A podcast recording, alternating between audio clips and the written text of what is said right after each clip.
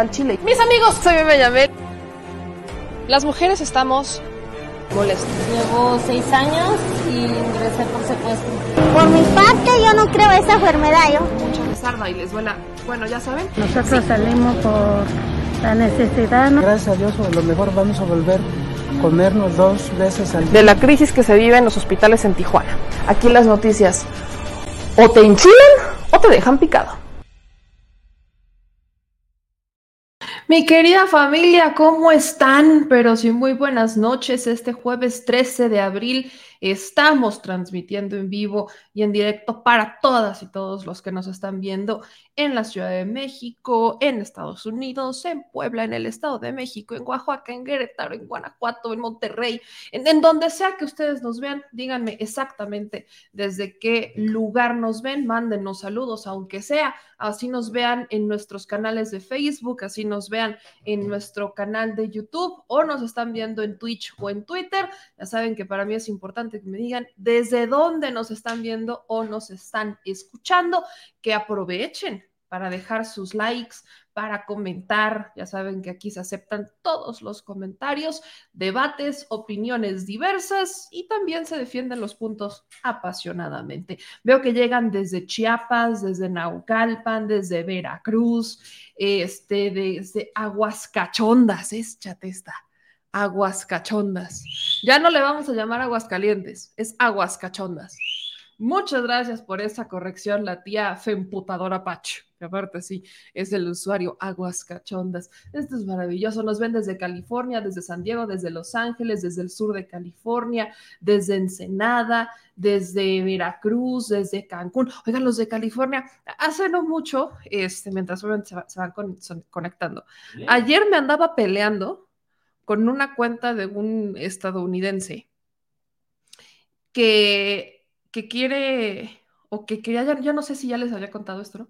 Pero que quería que ve Baja, o sea, Baja California, ah, regresar a Estados Unidos. Si fuera de Estados Unidos, yo regresara si nunca ha sido de ellos.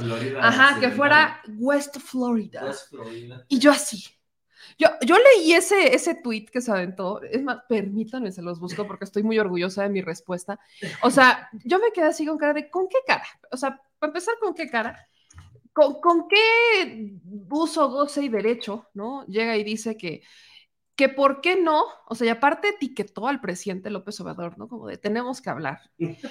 Y yo así como de... Venga para acá, siéntese aquí. Ajá, yo así, disculpa, échense este, aquí está, aquí está. O sea, este fue el tweet que se aventó ayer este usuario que se llama Storm Robinson, que sepa Dios quién sea. Pero justo aquí pone, I'm, I'm not suggest we do anything, but this should be yours. O sea, como de, no estoy diciendo que hagamos nada, pero, y señala Baja California, debería ser, nuestro. yo. ¿Es neta? ¿Cómo por? O sea, vaya, tenemos a la, la traición de Santana, con eso yo creo que se dieron por bien servidos, pero ¿cómo por? Y entonces hubo una cantidad de comentarios, vean esto, ¿no? Chéquense esta, hasta hizo una encuesta que cómo se debería, o sea, ya asumiendo, ¿no? ¿Cómo se debería de llamar este, este estado? Old Mexico. El viejo México. ya existe New Mexico. Ajá, New Mexico, Old Mexico. Y dice, ¿no? Échense esta, que todo eso comenzó porque estaba harto de congelarse todo el tiempo y en baja siempre hace calor. Ah, Entonces, ¿por qué clima? Pues ¿por qué no se muda? Digo, pregunta. No hay necesidad de meternos en Ajá, ¿Para qué, ¿Para qué querer hacer? Exacto. Pero aparte, obvio le contesté, y le, porque obvio. Y le dije, ¿es neta? O sea, ¿es en serio? Con la crisis de fentanilo, la inflación, la crisis de vivienda, las propiedades que realmente están carísimas, sobre todo en California, no tienen realmente nada que ofrecer. Es más, muchos de Estados Unidos están viniendo a México a vivir porque no les alcanza para vivir en Estados Unidos. O sea, ya no les alcanzan sus dólares para gastar Exacto. en dólares. No les alcanzan sus dólares para gastar en dólares. Entonces vienen a gastar sus dólares en pesos, porque aquí sí les alcanza. Siguen, y siguen ganando en dólares. Entonces yo con mi cara de, o sea, ¿con qué osadía? ¿Con qué osadía? O sea, no están satisfechos con Texas y con California, que eran nuestros. No, eso no es suficiente. quieren también Baja California. No, es que, y aparte, o sea, seamos honestos, esa osadía de decir, ¿por qué no? Let's talk, aparte pone etiqueta López Obrador y le dice, let's talk, amigo. Let's talk, amigo. Mejor, mejor que regresen lo expropiado, así como nos regresaron esos 5 mil millones robados de los Moreira. Shut up, compa. Ajá, shut up, compa. Así como, así justo como, como nos regresaron esos 5 mil milloncitos de los Moreira, ¿por qué no mejor nos regresan eh, Baja, la, California, aunque sea? De Texas ya no me espero nada. Miren, de a Texas ya lo, yo ya lo di por perdido. Ahora sí para ponerle nuestra North California. Exacto, yo quiero ya que, porque muchos pues, en Baja California Norte, ¿no? Pues, regresen los California. De por sí, si somos honestos, California lo hemos estado conquistando en Operación Hormiga. ¿No? Ya. O sea, California ya es de México. ¿Cuántos mexicanos hay en California? El no, el, O sea, des- después tres que- cuartas partes de los mexicanos que radican en Están en California. O sea, la otra parte creo que está en Texas y los demás Y ya, eh, dispersos en... York. Exactamente, pero gran parte de ellos están en California. O sea, California es nuestro en Operación Hormiga, si lo vemos Nunca así. se ha ido. Exacto, California nunca ha dejado de ser nuestro. Solo que no lo saben. No están listos para esa conversación. Pero solo quería iniciar con eso por la, la osadía de algunas personas de decir, ¿por qué no? O sea, con, con la mano en la cintura, como si nada pasara de verdad que sí. Y eso justo empezó porque, pues veo que hay mucha gente, y lo, y lo sabemos, que nos ve y nos escucha desde California. Así que ya saben que yo les mando un beso a mis conquistadores en Operación Hormiga, conquistadores y conquistadoras de nuestro territorio robado. Así que gracias a todos los que nos están viendo y escuchando, porque hoy tenemos agenda, ¿cómo les explico? Llena. Vamos a ver si el día de hoy este, Andrea Chávez nos, nos pues, le da tiempo de entrar al programa porque tenemos pendiente esa plática con No, ella. Ya estaba, me dijo que sí. Me Hoy nos, hoy nos tenemos, hoy se está confirmada, ¿no? particular me dijo que sí. Hoy está súper confirmada Andrea Chávez para platicar con ella un ratito. También eh, el doctor Frisi, porque tenemos que hablar sobre las este, adicciones, el tanilo y todo esto. La mota, y por qué no Vicente Fox. Y también hay que hablar sobre el Instituto Nacional de Migración, eh, la, la Lela Telles, digo, la senadora Telles, y 1500 cosas más. Así que, si me permiten, mientras ustedes me ayudan compartiendo el programa, ah, porque también vamos a hablar de la elección del Estado de México. Como de que no, claro que sí. Tenemos que hablar sobre la guerra sucia, las elecciones en el Estado de México, y si me permiten, nos vamos a un programa de tres horas, porque No. yo no sé cómo le vamos a hacer para sobrevivir eh, eh, en este programa. Así que, sin mayor preámbulo, vamos a empezar con el primer tema, que es seguimiento de uno que llevamos hace no mucho tiempo. ¿Se acuerdan? A ver si el señor productor por ahí tiene el, el mensaje que me mandaste. Este, ¿a dónde me lo mandaste? Es que tenemos, o sea, el señor productor y yo tenemos como 400 chats, solamente él y yo. No, no entiendo esa manía tuya de hacer chats a cada rato cuando tenemos una conversación en ping-pong, ¿verdad? Pero tenemos- o sea, a cada rato me anda cambiando los temas, de verdad que sí. ¿Cómo, cómo les explico esto? Va de nuevo. Sí, ya me lo, ¿ya lo encontraste? Porque yo no lo encuentro. La el reciente. Exacto, el que, el que me mandaste justo, ese, mer- ese merengues. Pues ahí está, voy a empezar con este, porque se acordarán a todas y todos cómo estábamos hace no mucho, que tendrá dos meses, un mes, por ahí, Sí, iniciando el año. iniciando, no, tampoco iniciando el año. Bueno, hace no mucho, no recuerdo exactamente cuánto tiempo, platicábamos sobre eh, Telmex, teléfonos de México, y cómo es que hay como una operación El 7 de febrero. ¿no? 7 de febrero, no, sí fue iniciando. Bueno, que una como operación para que los trabajadores de Telmex se vean afectados por esta, pues llamarle privatización de los servicios, de las concesiones, ¿cómo llamarle así? Eh, justo lo mencionaba, era como la privatización interna de Telmex. Entonces, a raíz de la entrevista que tuvimos, el tema llegó al Senado y a la Cámara de Diputados. Y de hecho se publicó un punto de acuerdo. Así que vamos a darle seguimiento a este tema, que es también muy importante, para ver qué es lo que ha pasado, qué significa este punto de acuerdo y si ahora sí se van a poder proteger los, eh, sobre todo los derechos laborales de quienes están trabajando en Telmex, porque con la privatización pensada por nada más y nada menos que, que, la familia Slim, eventualmente se deja desprotegido a, a los empleados y también se llega a un punto en donde pues la concesión ya ni siquiera es, e, es hacia Telmex, sino que la terciarizan y Telmex se termina lavando las manos. Entonces vamos con mi querida Alicia Colchado para platicar con ella. Muy buenas noches, ¿cómo estás? Si me ayudas con tu micrófono porque lo tienes desactivado. Ahora sí, ahora sí. Gracias, Meme. Buenas noches. Y nuevamente, pues agradecer este valiosísimo espacio, pero además eh, en esta ocasión pues un, doble, doble agradecimiento porque eh, gracias a aquella entrevista se disparó el, interés y algunas cuestiones que nosotros y nosotros estábamos eh, persiguiendo en este sentido fue el, el caso de que eh, lo que buscábamos, bien lo mencionaste ahorita en la introducción, el hecho de que el título de concesión fuera revisado, fuera eh, tomado en cuenta ahora las nuevas tecnologías en beneficio de las y los trabajadores. Así es que, Meme, eh, lo logramos, decimos en la Alianza Nacional Telefonista, puesto que Llegamos a la Cámara de Diputados. Por cierto, vas a tener ahí en unos minutos a la diputada Andrea, Andrea Chávez.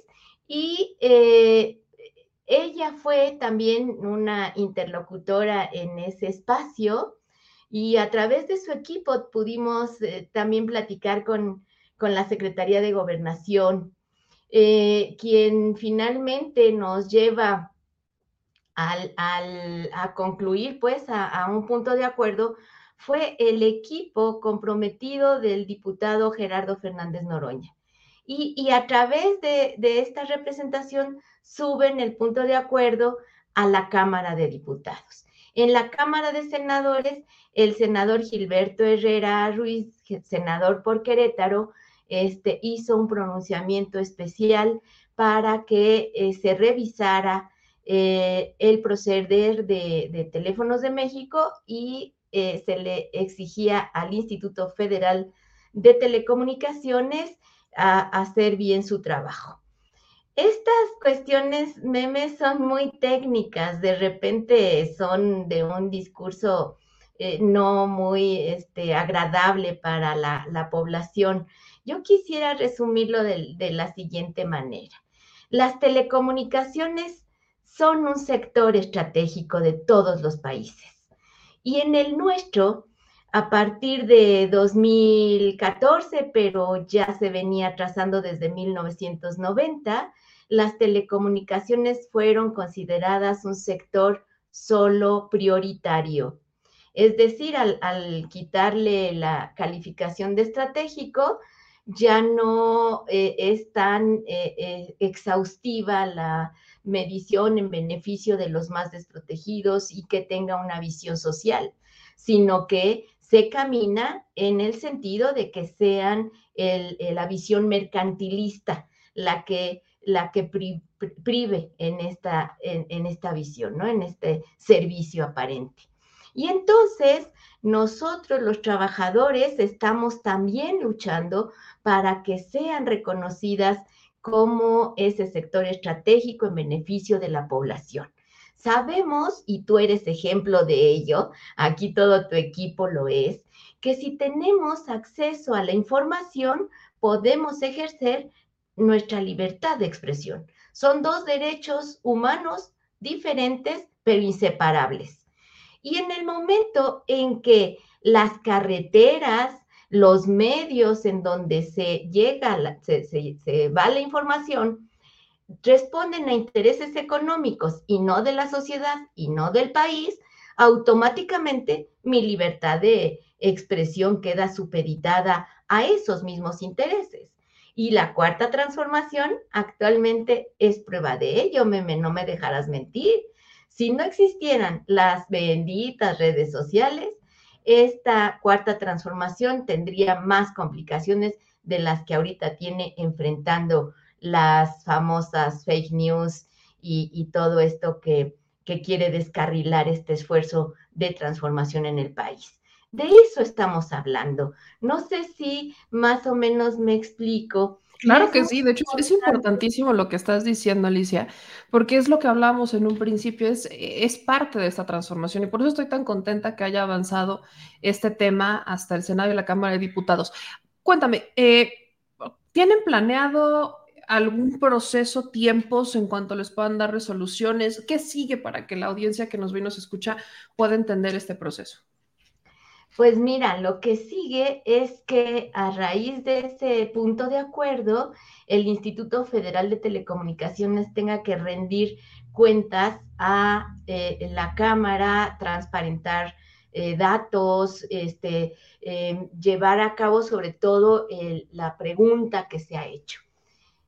¿En qué basaron su decisión para que el, Instituto Federal de Telecomunicaciones le otorgará 30 años más la concesión a, a, Slim, es decir, de 2026 hasta 2056.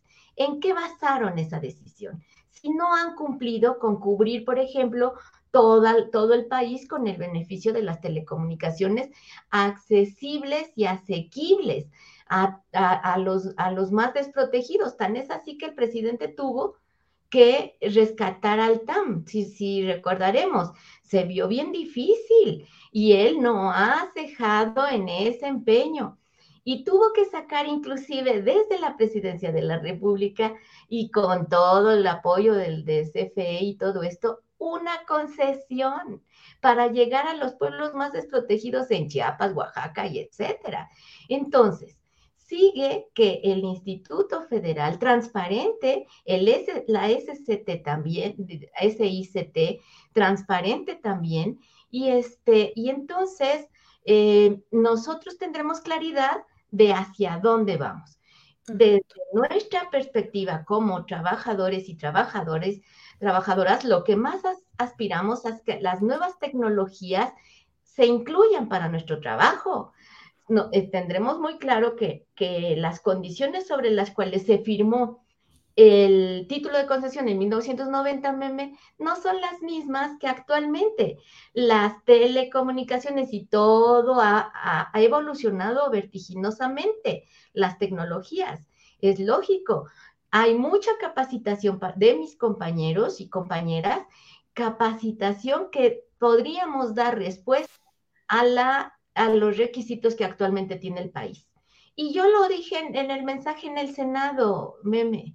Le, mandamos un mensaje en ambas cámaras al, presidente de la República. Le dijimos, igual que los mineros, los electricistas, los eh, eh, petroleros, somos un sector que ha creado este país, que lo, que, lo, que lo hizo lo que es y merecemos ser escuchados. El Instituto Federal de Telecomunicaciones es un instituto pesadísimo para el país. Este, dice el, presidente, mover un paquidermo, como dice este? Elefante reumático. Elefante reumático. Este, y este es parte de ese elefante reumático. El Instituto Federal de Telecomunicaciones tiene poderes metaconstitucionales que se le entregaron esos poderes por sobre la decisión del Ejecutivo Federal. Así de delicado está el asunto. El Instituto Federal de Telecomunicaciones responde a, intereses económicos que eh, eh, sobrepasan los intereses sociales. En eso estamos, seguiremos luchando y queremos decirles que este 22 de abril eh, festejamos en nuestra organización sindical el, hecho de haber eh, sacado en aquel entonces 22 de abril de 1976, ya, ya van bastantes años de aquello, este, en el que eh, se, se, sacó, se logró quitar a una persona que era un mal representante sindical, un pésimo representante sindical. actualmente tenemos a otra persona que no nos representa y que ha hecho un vacío, lamentable vacío en esta, en esta lucha, en esta justa lucha en donde corremos riesgo 55 mil trabajadores. Y el 22 de abril estaremos conmemorando esta fecha histórica en frente de nuestro sindicato. Así es que quien quiera acompañarnos, estaremos ahí festejando por si gustan asistir. Y eh, eh, quisiera agregar, Meme, en este sentido, reconocer a tu equipo, reconocerte a ti y, reconocer todo el, el, el, el, espacio, no fuiste la única, varios espacios alternativos de comunicación se empezaron a interesar sobre este, este tema y, este, y, y, dejar claro, nosotros tenemos la convicción, eh, las raíces nos forman y nos fortalecen en lo que somos, así es que continuaremos luchando hasta conseguir que las telecomunicaciones sean en beneficio del país y que nos, que nos agrupen y que nos protejan a todas y todos y que no respondan a los intereses económicos nada más. O sea, de eso se trata. Pues mi querida Alicia, si me permites, hay que seguir en contacto para ver este proceso, ver eh, de cerca cómo va este rescate, llamémosle este rescate a las telecomunicaciones y yo te agradezco muchísimo que vinieras a este espacio, ya sabes que es tu casa y estamos al habla para ver cómo va. Sí, gracias. Y dile, transmítele nuestro mensaje a la diputada Andrea porque ella estuvo también eh, participando en todo este, este gran logro. Ella ya te escuchó, entonces cuenta con ello, mi querida Alicia. Te mando un abrazo muy fuerte y nos estamos viendo próximamente, por favor. Muchas gracias. Cuídate mucho. Pues ahí está, es un tema importante el rescate de las telecomunicaciones. Y miren, estamos hablando de, de, algo que nos conecta, ¿no? Tenemos hoy las redes sociales, tenemos hoy este, toda esta cobertura informativa que no tiene fronteras. Por supuesto que hay que rescatar eh, lo que es nuestro, que sí es una concesión, que sí efectivamente es Lima, ha colaborado con este gobierno, pero eso no quiere decir que no pongamos la mira en las cosas donde deben de estar, sobre todo, por ejemplo, en días donde ya van a liquidar Notimex. O sea, ya, ya está la liquidación de Notimex, la, la agencia de noticias del Estado mexicano, ya va ahí. Este, entonces, hay que fortalecer las otras dinámicas de información.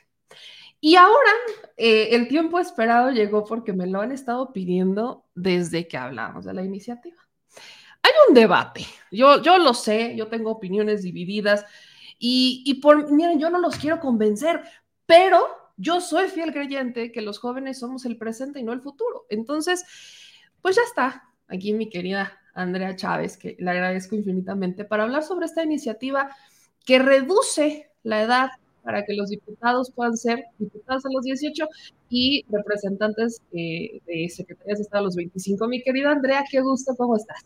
Al contrario, Meme, el gusto es mío, no sabes qué agradecida estoy con el espacio siempre. Ya teníamos rato sin conversar, querida Meme, pero no creas que no hemos estado pendientes de toda la información que nos brindas con esa característica tan generosa de seguir compartiendo la verdad a través de tu espacio, que es para muchas y muchos de nosotros un espacio libre en donde nos podemos informar. No sabes qué orgullosa estoy de este espacio, de ti como joven que encabeza pues un quehacer que es tan necesario en este movimiento de la cuarta transformación, donde los medios de comunicación tradicionales, sabemos, no están de nuestro lado ni del lado del acceso a la información, a la verdad, ni siquiera por el derecho de libre ejercicio de la expresión, porque pues atienden a agendas o intereses económicos de grupos fácticos de poder que en este momento se encuentran en el país. Así es que muy agradecida y un saludo y un besote a mi querida Alicia, que sabe que cuenta con una servidora para seguir apoyando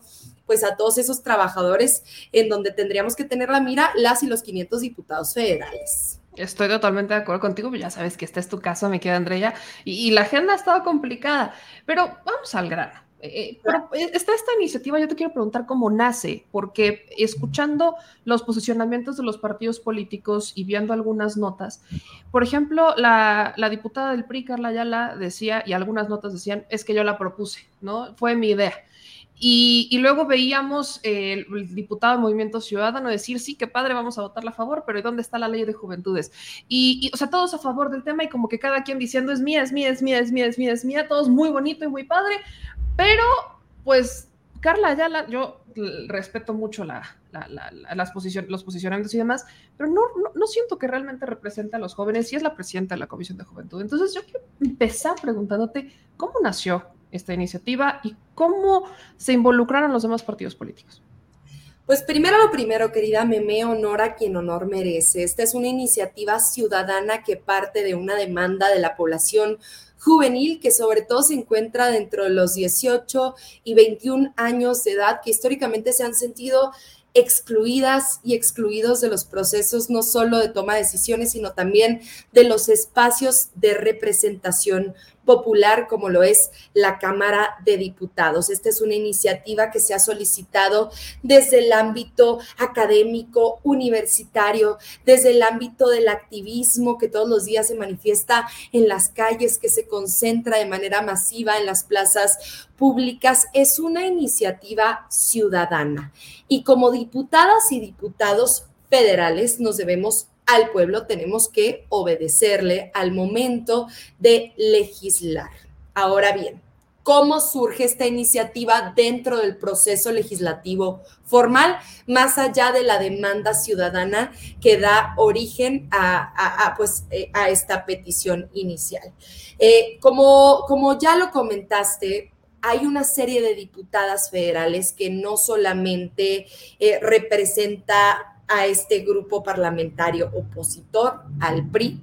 Somos en total cinco diputadas federales que presentamos una serie de iniciativas de reformas constitucionales para reducir la edad en distintos cargos de elección popular y en espacios de toma de decisiones. Cinco diputadas federales. Creo, no, creo que somos seis, somos seis, se me estaba yendo una.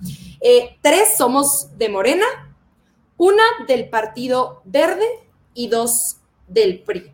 Todas presentamos modificaciones, artículos diversos.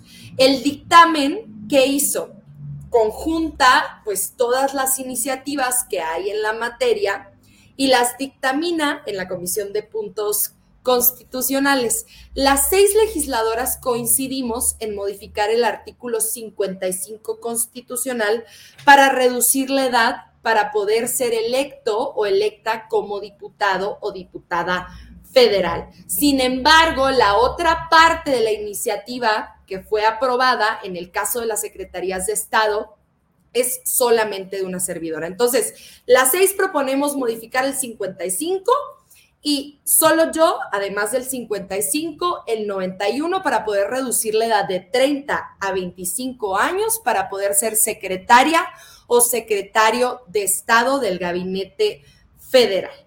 Así es como surge dentro del proceso legislativo formal. Ahora bien, también eh, no les voy a mentir, pues fue una servidora a la, que, a la que le tocó hacer la labor de cabildeo con los coordinadores de los grupos parlamentarios, no solamente de mi grupo parlamentario Morena, sino también con los grupos parlamentarios aliados, Partido del Trabajo, Partido Verde Ecologista de México, e inclusive con los coordinadores de los grupos parlamentarios opositores además de un trabajo de cabildeo que se tiene que hacer con la propia comisión y hay que decirlo porque así se hace siempre en el proceso legislativo con eh, las y los responsables de la conducción de la política dentro del poder ejecutivo. Siempre que se aprueba una reforma constitucional.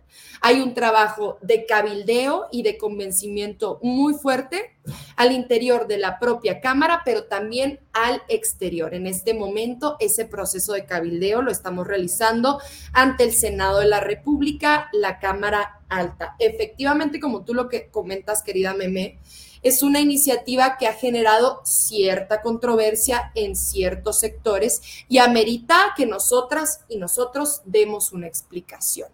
En primer lugar, quiero comentarles, reitero, que es una iniciativa ciudadana de las juventudes, a quien yo también pues represento al ser la legisladora más joven de la bancada de izquierda de la coalición Juntos Hacemos Historia, la segunda más joven en esta sexagésima quinta legislatura y es por ello que tengo que yo también dar resultados con ese sector poblacional al que yo represento. Ahora bien, ¿cuáles son los argumentos, Meme, para poder aprobar una iniciativa de estas características. Antes de que me digan, oye, es que no tenemos la experiencia, las juventudes, es que a los 18 años todavía ni siquiera has decidido qué vas a estudiar, todavía no delimitas tu proyecto de vida, te hace falta experiencia, se va a llenar de juniors la Cámara de Diputados. He estado leyendo todos sus comentarios y es por eso que yo prefiero explicarles eh, pues así, de frente, transparente, como siempre he hecho en absolutamente todas las discusiones. El primer argumento que nos lleva a aprobar esta iniciativa es el derecho que tenemos todas las personas a la no discriminación. Este derecho está consagrado en el artículo primero de la Constitución Política de los Estados Unidos Mexicanos. ¿Qué dice la Constitución? Cuando cumples 18 años, tienes derecho a votar, que es eh, lo que le llaman la participación activa, y a ser votado, que es lo que le llaman la participación pasiva. Y las juventudes durante muchos años nos hemos preguntado, pero ser votados a qué? Si me piden 21 años para ser diputado federal, 25 para ser senador de la República, 25, 30, dependiendo de qué entidad federativa provengas para ser gobernador o gobernadora. 35 para ser presidente de la República y entonces pues no tenemos eh, la posibilidad de ejercer nuestro derecho a ser votados. Y es así que hay una discriminación legalizada dentro de la propia constitución política de los Estados Unidos mexicanos que no atiende a ningún argumento lógico. La mayoría de edad que son los 18 años, te otorgan la calidad de ciudadana o de ciudadano y con ello la capacidad no solo de votar y de ser, sino también de ser votado. Ese es el primer argumento, el derecho que tenemos a no ser discriminados. El segundo argumento que yo les quiero dar es el principio de reciprocidad, que es fundamental dentro de cualquier engranaje jurídico en el mundo. Si tengo obligaciones, tengo también derechos. ¿Cómo es posible que a los 18 años yo tenga que pagar impuestos? ¿Cómo es posible que a los 18 años pueda yo constituir empresas, ejercer la patria potestad de niñas, niños y adolescentes, pueda privar de la vida a una persona en combate, pueda eh, pues también... Eh, no sé, eh, ser juzgado penalmente por, por, por, mis conductas y no pueda formar parte de procesos de toma de decisión y de representación popular. Es así que eh, no solamente tendríamos nosotras y nosotros que tener, me refiero a las juventudes, pues una carga impositiva de obligaciones, sino también la otra cara de la moneda, que es el acceso a derechos. Otro de los argumentos que yo les quiero dar es que tenemos que ser congruentes con lo que ha dicho nuestro presidente de la República, la regeneración de la vida pública nacional, la revolución de las conciencias, eh, para poder generar relevo generacional. ¿Por qué el licenciado Andrés Manuel López Obrador es el liderazgo que es no solo en nuestro país, sino también en el mundo, porque empezó desde joven. A sus 21 años ya era titular del Instituto Indigenista Tabasqueño y por eso es que tuvo que poner en pausa sus estudios universitarios en la UNAM, porque tuvo que ir a defender a la comunidad chontal en Tabasco. Y por ello es que el presidente goza pues de ese amplísimo conocimiento, de esa trayectoria, de ese trabajo tan sensible, porque empezó desde joven. Y es así que queremos que las juventudes no solamente eh, pues tengan acceso a los espacios de toma de decisiones y de representación popular.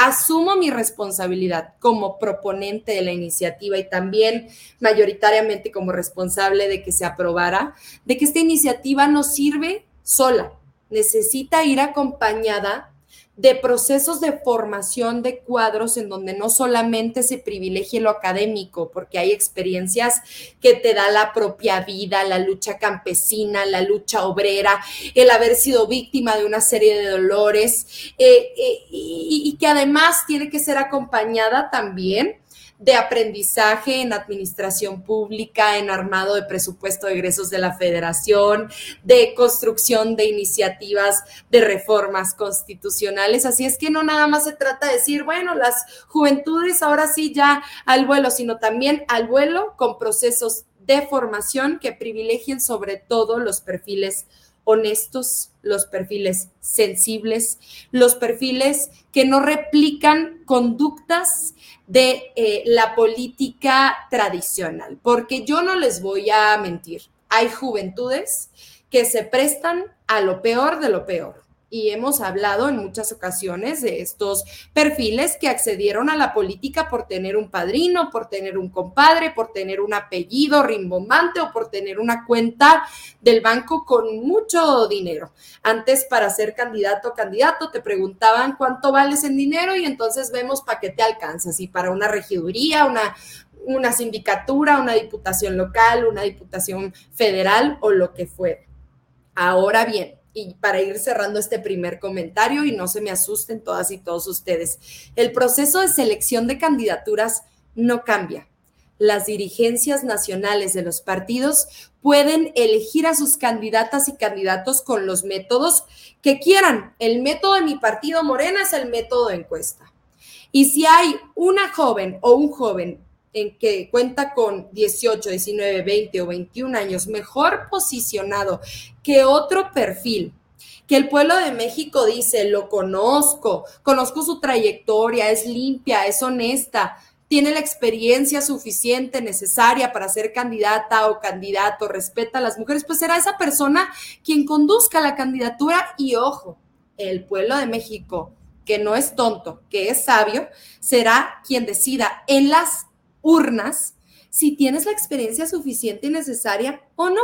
Entonces, no se me preocupe, no es que se va a llenar de juniors de ninguna forma, simplemente es que ya no existe esta discriminación en contra de una serie de jóvenes que cuentan con toda la capacidad y que lamentablemente no han accedido a estos espacios por esta serie de disposiciones que no tienen argumento lógico alguno y que son pues simplemente conservadorismo puro ahí justo abordaste los, los argumentos que te iba a preguntar y a partir de eso yo, quiero dividir esto como en dos partes, los diputados federales y secretarías de Estado. Para diputados federales, por ejemplo, e, esta capacitación, o sea, este, esta formación de cuadros va a depender exclusivamente de los partidos políticos. No hay como un tipo eh, de regulación de decir, ok, para los que entran vamos a tener como el curso básico de administración, de cuentas, etcétera, porque, y ¿sabes por qué te lo voy a preguntar? Porque algo que comentábamos mucho es que así como también, o sea, yo estoy de acuerdo en que los jóvenes, eh, porque aparte, si quieres participar, vas a entrar y lo vas a luchar y vas a participar desde antes en la política.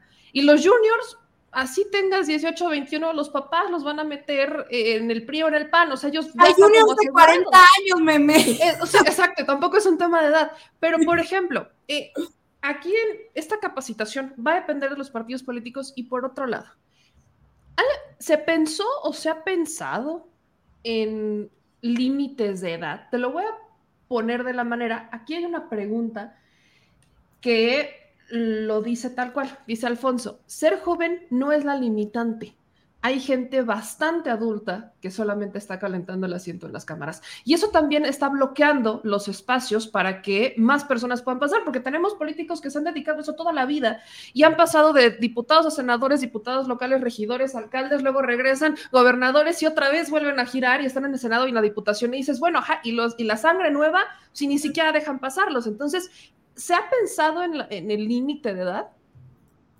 Pues mira, en, primer lugar, hablarte de los procesos de formación.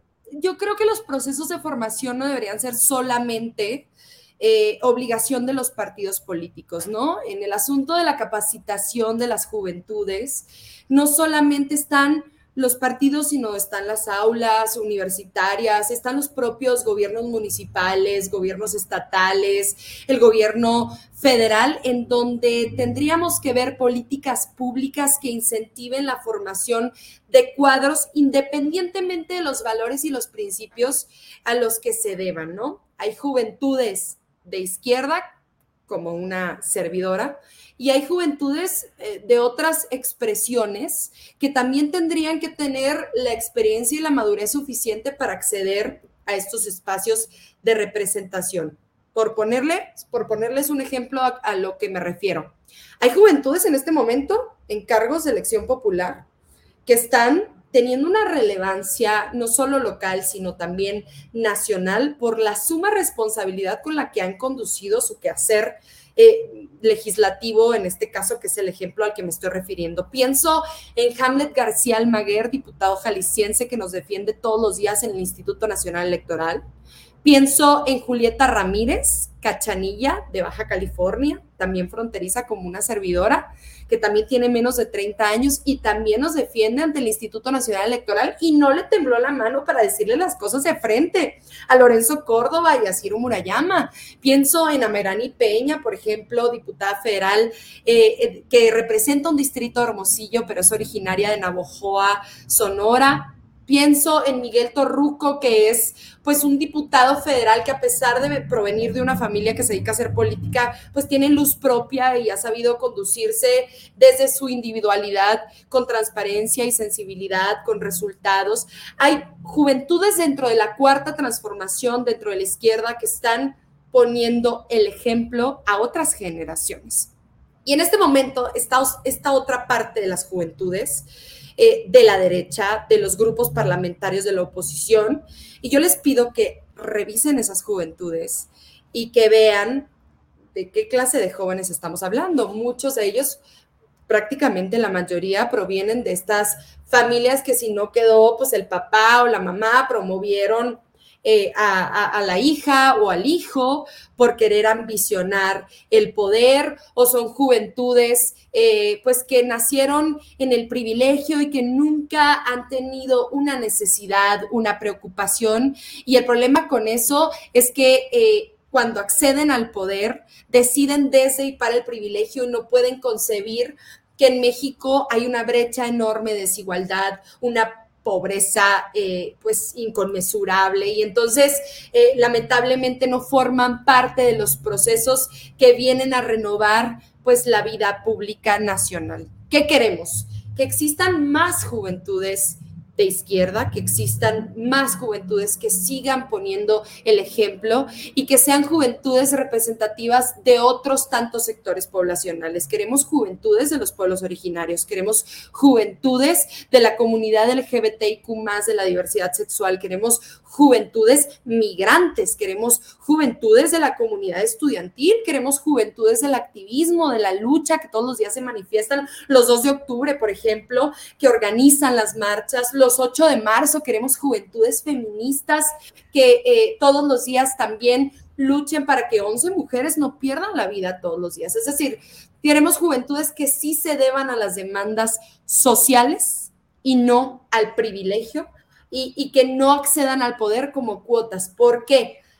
Las juventudes somos un grupo minoritario y no me refiero poblacionalmente en cuanto a cantidad, somos el 30% del pueblo de México, sino en términos de acceso a los espacios de poder.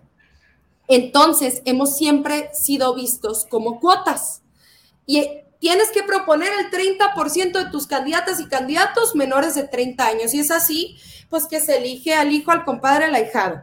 Ahora no queremos ser cuotas, queremos nada más igualdad de circunstancias, porque tenemos absolutamente todo para ganarles encuestas a estos políticos que tienen experiencia, pero experiencia en el moche, como lo dije en tribuna, experiencia en el cochupo, experiencia en el mapachaje electoral, experiencia en la corrupción, experiencia en la impunidad, experiencia de brincar en partido en partido. Mira, yo estoy segura, querida Meme, que de las juventudes que te acabo de mencionar de izquierda, muchas y muchos de nosotros ganamos cualquier encuesta a la que nos sometas, porque hemos hecho buen trabajo legislativo, porque hemos dado la cara siempre, porque siempre el prejuicio nos pesa y somos los únicos diputados federales y se los voy a decir, no los únicos, pero de los más representativos, que sí leemos los dictámenes que aprobamos, que no vamos nomás a levantar la mano, que sí estudiamos, que sí proponemos iniciativas para transformar la vida de las y los mexicanos, que recorremos nuestros territorios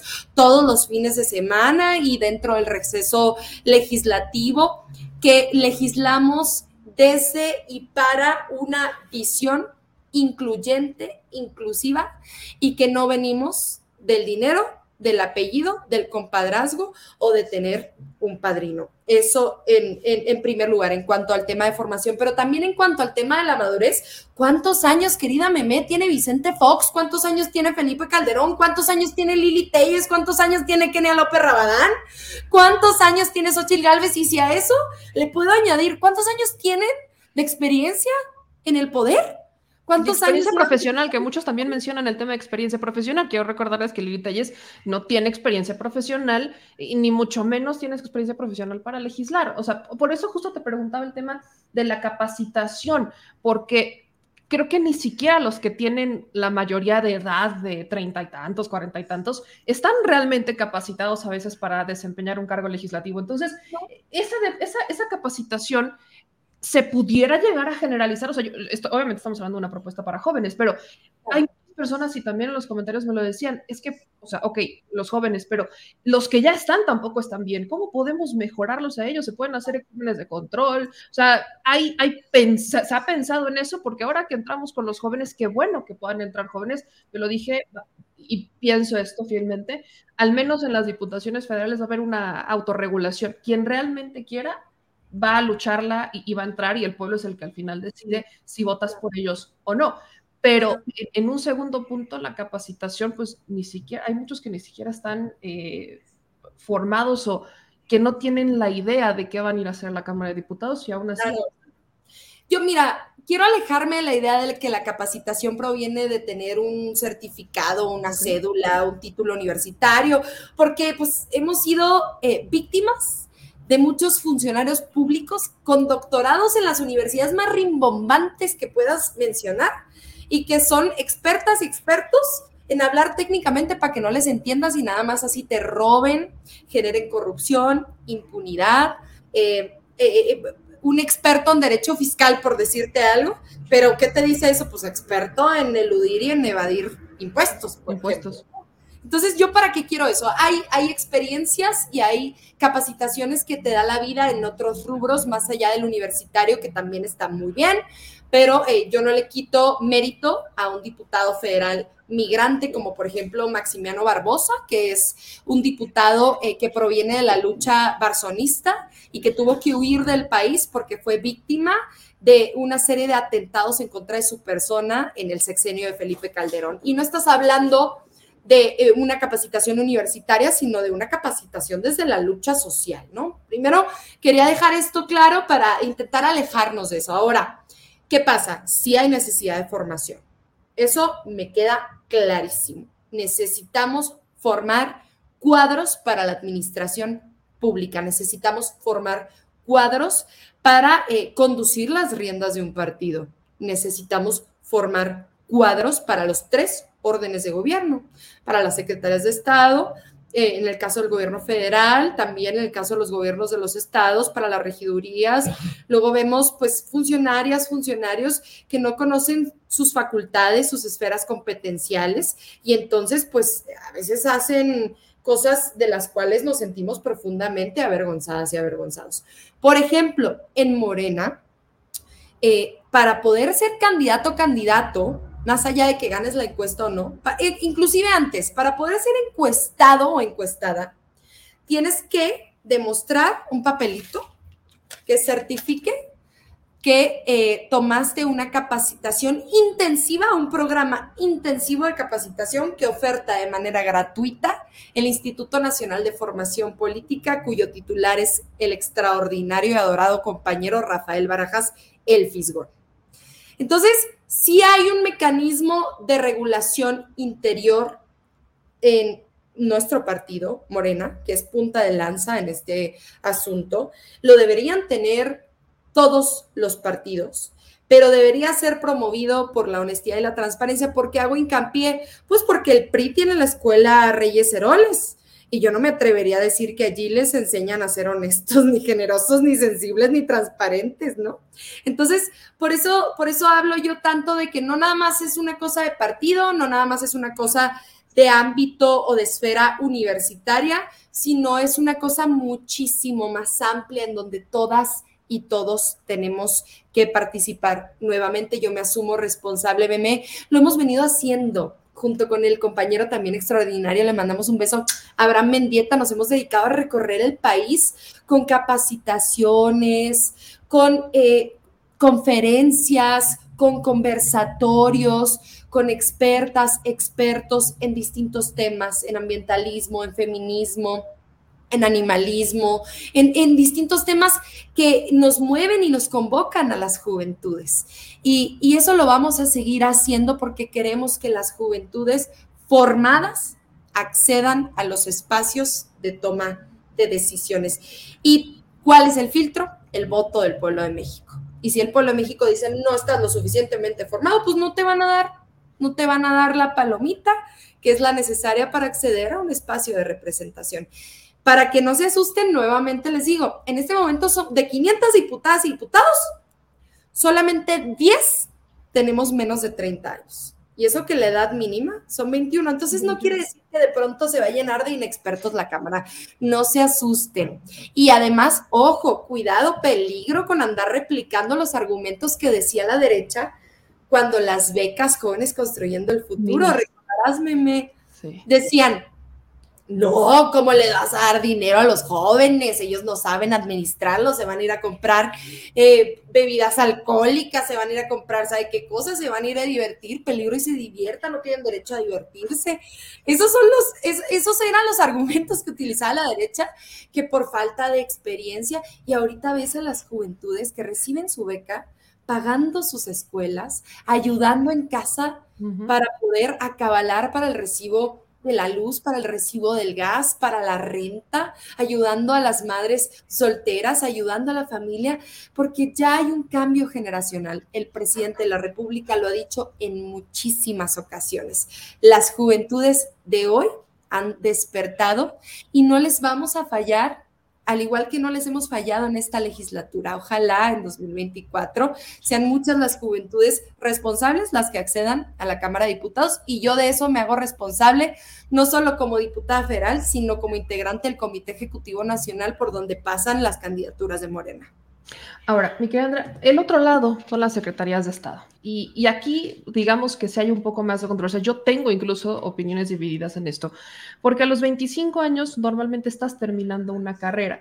Y en las secretarías de Estado hay algunas, otras no, que requieres una experiencia más técnica, por ejemplo, Secretaría de Salud, Secretaría de Energía, Relaciones Exteriores, etcétera. Entonces, ahí la pregunta que existe, son dos preguntas, una te la voy a aventar directa, pero la primera es, esta experiencia, eh, vaya, se, ¿hay algún tipo de limitación, hay algún tipo de, aclaración, de acotación sobre los 25 años o simplemente es como a los 25 años si el presidente decide que eres capaz, eh, pues éntrale y así sea, así te acabas de titular eh, de relaciones exteriores, pues ya vas a poder ser canciller. O sea, ese tipo de cuestiones son las que brincan un poco para las secretarías de Estado. Y la otra es que, y, te la aviento con toda confianza porque yo sé que no tienes filtro, hay muchas personas y he leído comentarios. Eh, en donde dicen, y aquí está, por ejemplo, este Arturo Gómez, que esta iniciativa fue para beneficio tuyo, para poder ser secretaria de Estado por la reducción de edad eh, en el 2024. Entonces, échale.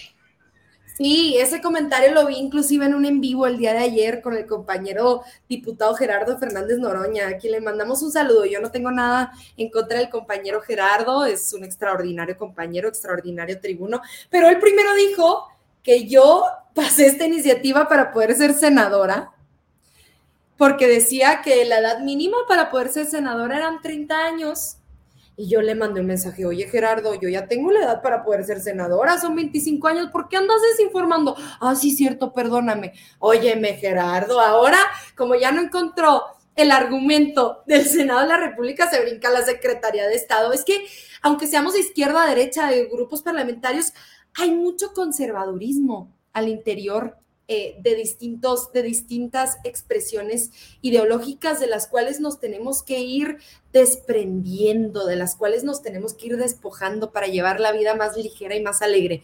Miren, eh, recordarán ustedes, Castañeda, el que dijo que Putla era un pueblo horroroso y arrabalero, fue canciller, fue secretario de Relaciones Exteriores.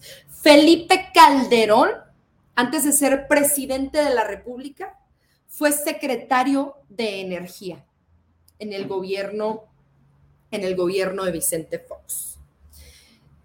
Con todo y credenciales académicas, ¿eh? Con todo y estudios, con todo y certificados, con todo y papelitos, con todo y cédulas, con todo y universidades rimbombantes. ¿Qué te dice eso? Que la gestión honesta al mando de estas secretarías poco o nada tienen que ver con la edad. Poco o nada tienen que ver con la edad. Ahora bien, segundo argumento. Según la Constitución Política de los Estados Unidos Mexicanos, quien ejerce eh, la administración ejecutiva es el presidente de la República y el gabinete le ayuda en esa facultad. Entonces, yo sí creo que el presidente de la República debe poder decidir quién le acompañe en su gestión al mando del Poder Ejecutivo. Les voy a mencionar varios ejemplos. Luisa María Alcalde, secretaria del Trabajo, extraordinaria, paisana, por cierto, toda su familia es de Rosales, Chihuahua, un municipio precioso en la zona de Delicias, en la zona metropolitana. Una de las mejor valoradas, creo que es la más joven.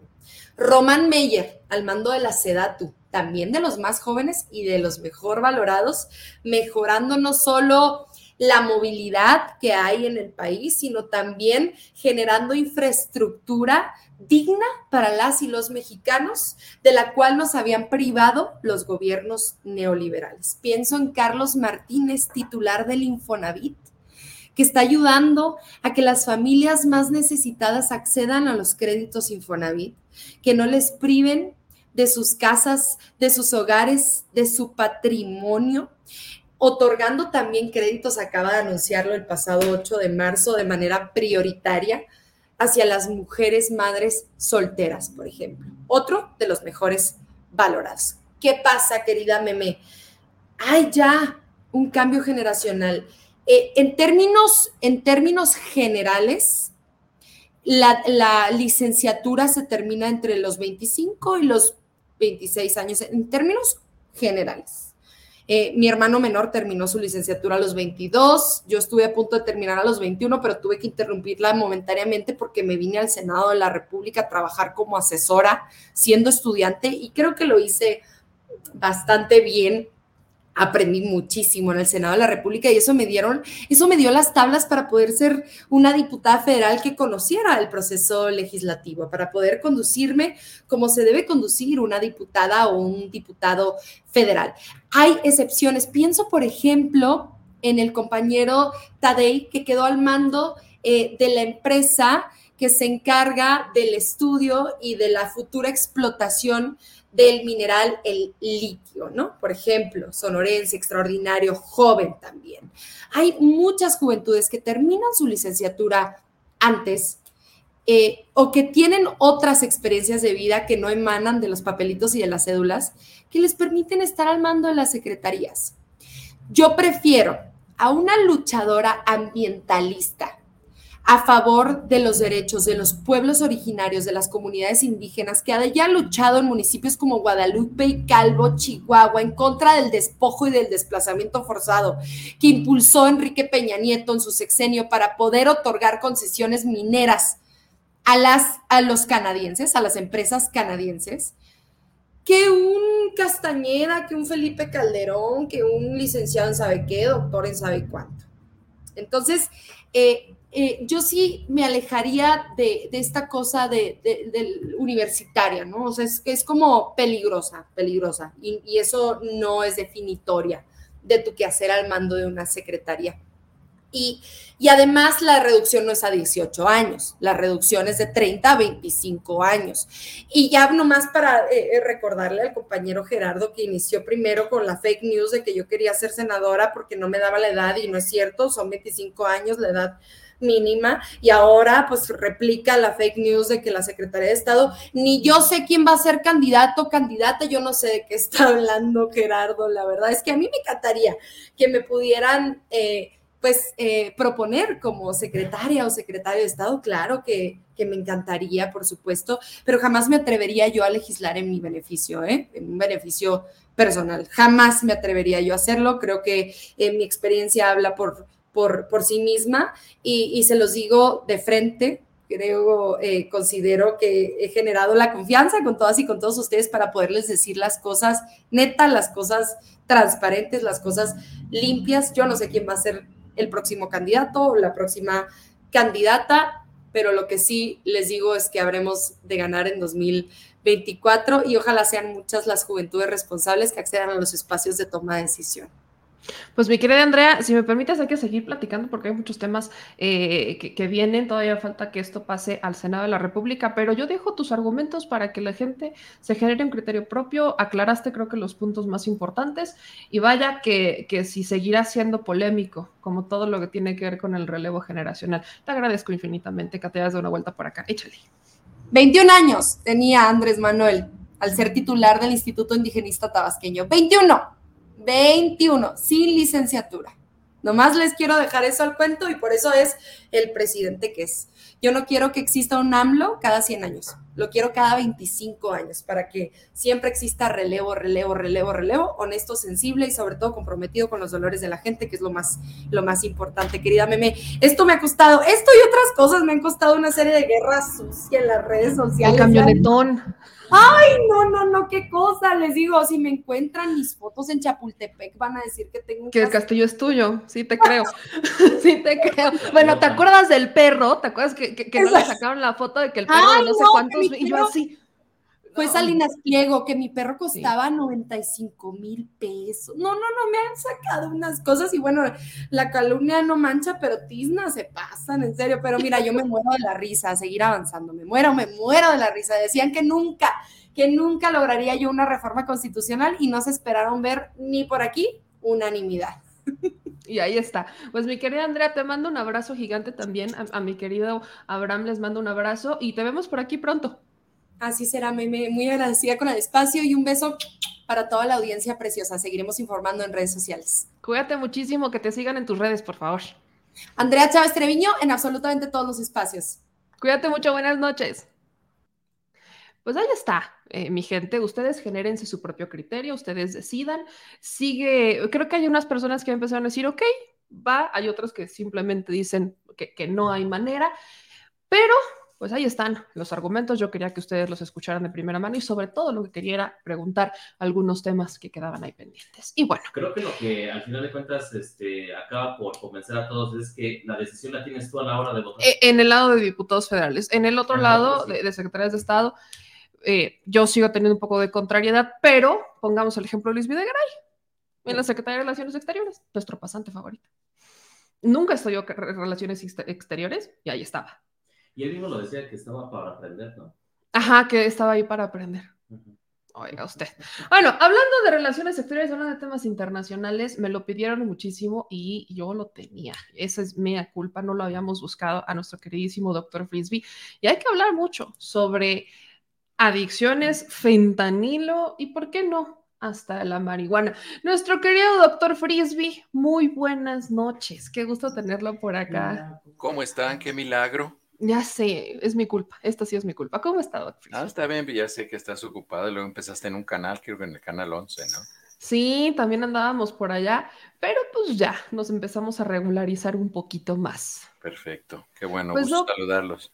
Eh, quiero empezar, pero, o sea, el tema del fentanilo está tomando mucho auge últimamente a raíz de que legisladores en Estados Unidos exigen a México, pues, que se haga responsable, que es completamente una responsabilidad de México, eh, que quieren incluso mandar a las Fuerzas Armadas para acabar con eh, el narcotráfico. La respuesta de México y China es, es un problema de Estados Unidos, que ellos se hagan responsables Y el tema que queda es, pues, ¿en dónde está la bolita? Pero para entender eso, también hay una campaña dirigida a concientizar sobre las adicciones y el fentanilo sobre todo de ellas. ¿Qué es el fentanilo? ¿Cómo nace el fentanilo? ¿Cuál es esta trayectoria eh, en la crisis de, del fentanilo? El, fentanilo es un opioide sintético. Esto de opioide significa que se parece al opio, que es de donde se saca la, morfina. Em, eh, es un opioide sintético, es decir, la estructura es fabricada en un laboratorio, no es un producto de origen natural, no es como la marihuana, la heroína, que se sacan de, plantas. Eh, es un opioide sintético que estimula unos receptores que tenemos nosotros en nuestro cuerpo y los tenemos en el cuerpo porque nosotros producimos opioides las, las personas tenemos opioides endógenos, se llama, que eso sirve para controlar tanto la transmisión del dolor, las percepciones de dolor, las percepciones de sensibilidad, el estado de conciencia, la frecuencia respiratoria y otro tipo de funciones se regulan a través de los receptores opioides en el cuerpo. Entonces, este es un medicamento el fentanilo se inventó en los años, a finales de los años 70, se empezó a utilizar de manera extendida a lo largo del mundo en los años 80 y se utiliza para tres finalidades. Una es para inducir anestesia, es decir, se utiliza para los pacientes algo que se conoce como preanestesia, para que los pacientes estén relajados, semi inconscientes y se puedan llevar a cabo los procedimientos que se llevan durante una anestesia, ya sea por intubación o otro tipo de, estrategias. El, el, segundo, la segunda finalidad en la que se utiliza es para fines anestésicos. Se utilizan diferentes dosis y eso causa que la persona esté inconsciente. Y la tercera finalidad para lo que se utiliza, que es la más reciente, es para el control del dolor. Eh, ¿Por qué no era un medicamento que oía tanto a la gente antes? Porque es un medicamento que únicamente se utilizaba en la comunidad médica. Eh, eh, se utiliza para estas finalidades, no era algo que se prescribía. ¿Qué es lo que sucedió particularmente aquí en los Estados Unidos? En Estados Unidos la adicción a los opioides, la, adicción a este tipo de medicamentos, se creó a partir de autoridades de reguladoras sanitarias corruptas. Eh, todo mundo, ya lo he dicho muchas veces, todo mundo ahí en México, cuando estábamos hablando de vacunas y de medicamentos y todo esto, ponían siempre a la FDA como el marco regulador por excelencia, que era lo máximo, que la COFEPRIS no servía, pero la FDA sí. Bueno, la FDA tiene una historia no tan transparente y este es uno de los casos más, más graves, más delicados que ha, que ha tenido. En los años 80 se empezó a convencer, primero, a las autoridades reguladoras en los Estados Unidos que había que controlar el dolor bajo cualquier perspectiva. Y había un laboratorio que se dedicaba a producir un medicamento que se llama Oxycontin, que es oxicodona de larga duración, que es otro opioide sintético que es eh, tres veces más potente que la morfina. Y se empezó a promover su uso y se decía que este medicamento no causaba adicciones que era un medicamento que no, que se podía utilizar sin riesgo, que lo podían tomar cualquier persona, incluso pediátricos, niños y niñas. Entonces empezó a utilizar mucho aquí en los Estados Unidos, además que a, los hospitales y a los médicos los seguros les pagaban en relación de que si se estaban cuidando bien que el paciente no tuviera dolor, en fin. ¿Qué fue lo que sucedió? Que toda esa gente que era niño, niña, eh, adolescentes en esos años, eh, si se le expone a una persona menor de 21 años, ahora sabemos eso, se le expone a un cerebro de menos de 21 años a un opioide, se va a hacer dependiente por el resto de su vida, es decir, va a necesitar por el resto de su vida estar recibiendo ese medicamento. Como no se justifica que se le esté dando, pues entonces esa persona va a empezar a buscar otras fuentes en las cuales haya opioides. Y el fentanilo nada más es un, un opioide más que entra a todo este portafolio que tienen aquí de drogas en los Estados Unidos y, este, y bueno, pues es el que se está utilizando. No era de tan fácil acceso, pero ahora se está fabricando mucho más fentalino. Yo no podría decir dónde se hace. Oía que el presidente decía que en México no se hace o no se consume. Este, yo no sé, yo no sé, yo eso no lo podría rebatir, yo no tengo conocimiento de ello, pero eh, sí es, hay, hay, un mayor, hay una mayor oferta de fentanilo. ¿Cuál es el problema? Que el fentanilo es, como les decía, la oxicodona, este que sacaban ahí en la, en la pantalla, es el oxicontin, que es oxicodona de larga duración, que es tres veces más potente que la morfina. Esto quiere decir que un miligramo de morfina este, es el marco que nosotros comparamos. Entonces, un miligramo de oxicodona equivale a tres miligramos de, morfina, es decir, es tres veces más. El fentanilo es 100 veces más. Un miligramo de, fentanilo equivale a 100 miligramos, a un gramo de, morfina. Entonces, es, es, infinitamente más potente. Y es por eso que también su transporte se facilita mucho, porque cinco pastillas de fentanilo, si cada pastilla contiene, no sé, 100 miligramos, este, que no es mucho, este, eso es suficiente como para darle dosis a 800 o 900 personas. Entonces es mucho más fácil su transportación y su venta. Entonces lo que empezó a suceder es que se generó eh, esta necesidad de estar consumiendo drogas aquí en los Estados Unidos, ahora tienen el problema de que, por ejemplo, niños iban al dentista, una niña, un niño iba al dentista y le sacaban una muela o le hacían algún trabajo dental por caries, tenía dolor y le daban el Vicodin, por ejemplo, que es un medicamento, es el medicamento al cual se hizo adicto el doctor House, por ejemplo, este Vicodin, que no es otra cosa más que hidrocodona con acetaminofeno, con ibuprofeno, a veces lo combinan, y este hidrocodona es 1.5 más veces que la morfina. Es decir, son mucho más leves, pero lo que sucede es que se estimulan los receptores en el cerebro y entonces ya se genera una dependencia para, para que la gente para que la gente consuma estas sustancias. ¿No? Están viendo ahí, están viendo ahí en la pantalla, lástima que no tengo monedas aquí, pero están viendo una moneda, esta que tiene Abraham Lincoln y que tiene un poquito de polvito blanco al lado. Eso, e, esa, esa monedita que ustedes ven así, este, es como, es, un, es una moneda de un centavo, pero es una moneda que mide probablemente lo que mide la punta del dedo gordo. Entonces, para que ustedes más o menos calculen esa cantidad de, fentanilo que está ahí, es suficiente para matar a una persona. Entonces, imagínense que una persona este, transporta 50 pastillas de fentanilo, como las que veíamos ahí, que pues realmente no ocupan ningún espacio, este, y eso es suficiente para dosificar para en la calle, para poner este, más de 800 personas. Otra cosa que sucede aquí en los Estados Unidos que hacen es que ahora con la aprobación de, del uso lúdico de la marihuana, que la gente puede utilizar la marihuana para fines recreacionales, lo que hacen algunas personas indebidamente, lo que hacen algunas personas que son vendedores ocasionales de marihuana, no tienen un dispensario como los hay aquí, este, eh, formalmente establecidos, lo que hacen es que para que sus clientes se hagan adictos a su marihuana, es que cuando la están poniendo a secar, así como Vicente Fox ponía a secar su marihuana cuando todavía tenía licencia, este,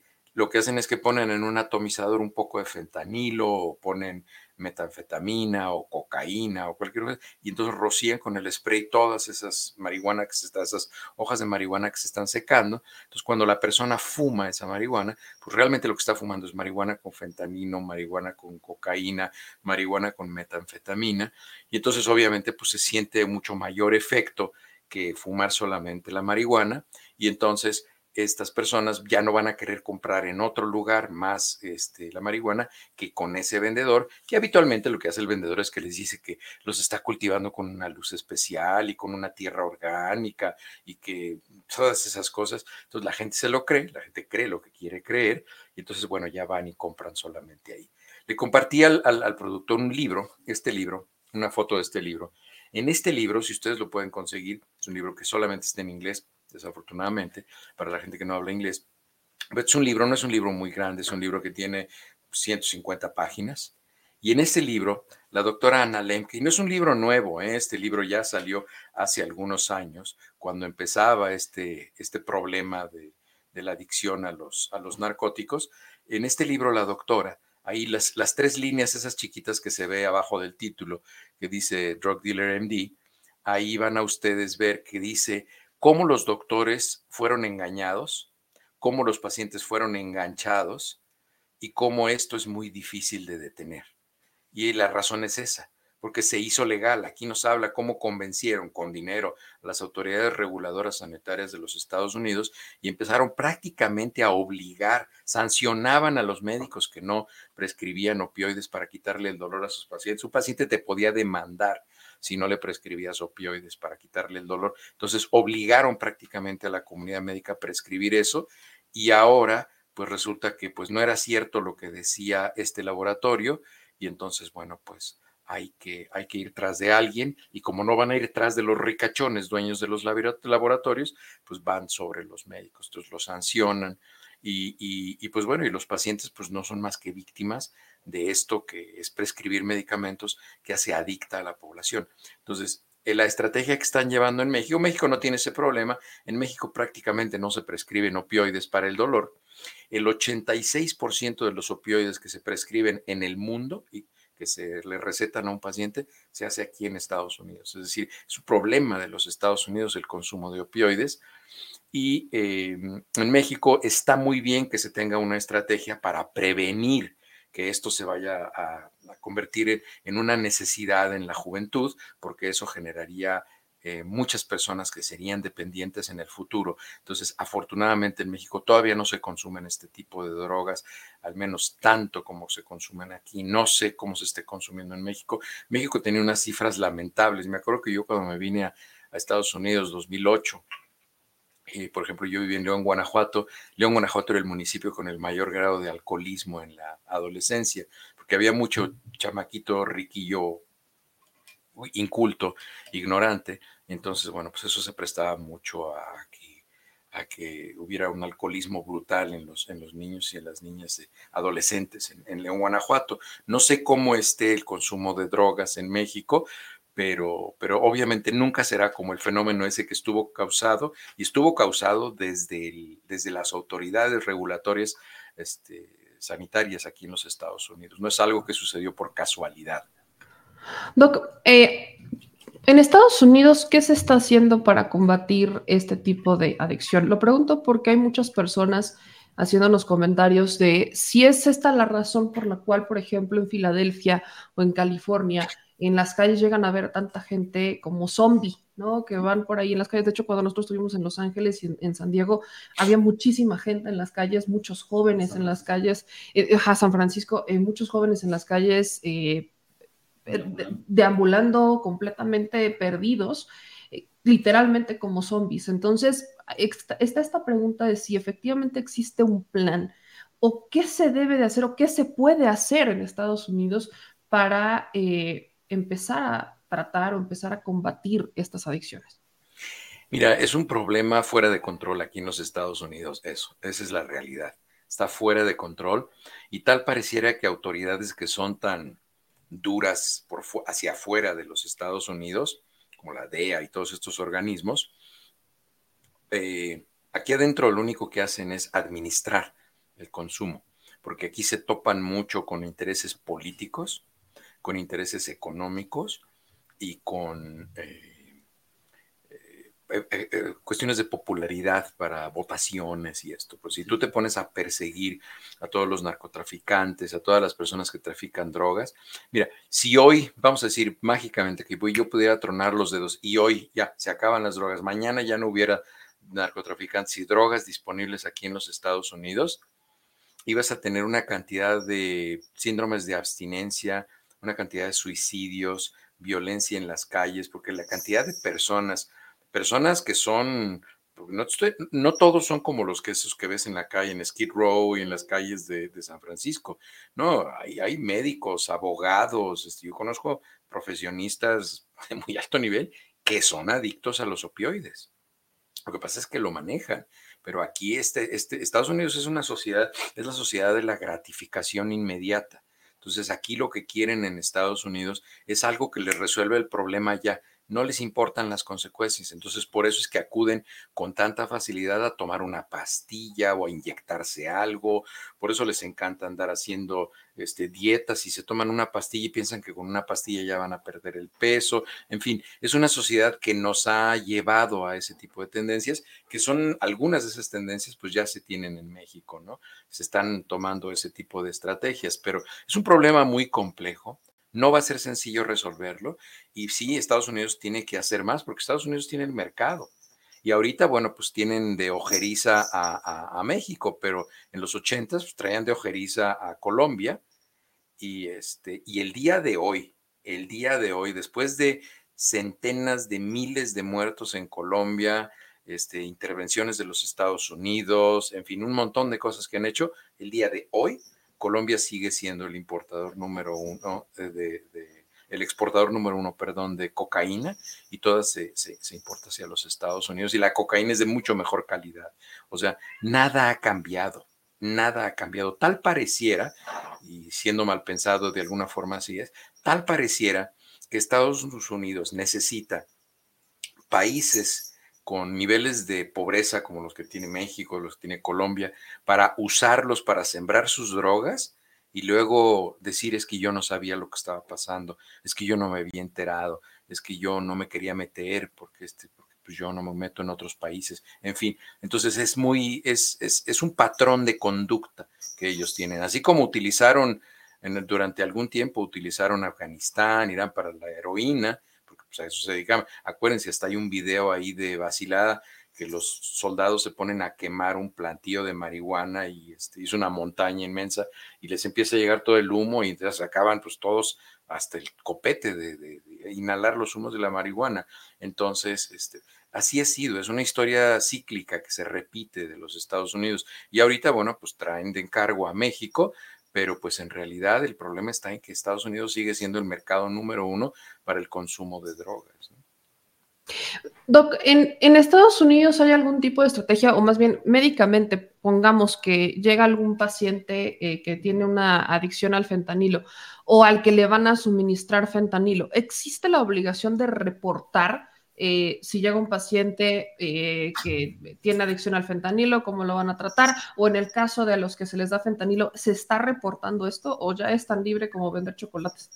Mm, no, no puedes reportar al paciente porque el paciente es un enfermo, entonces sería antiético, incluso pues, podrías perder tu licencia.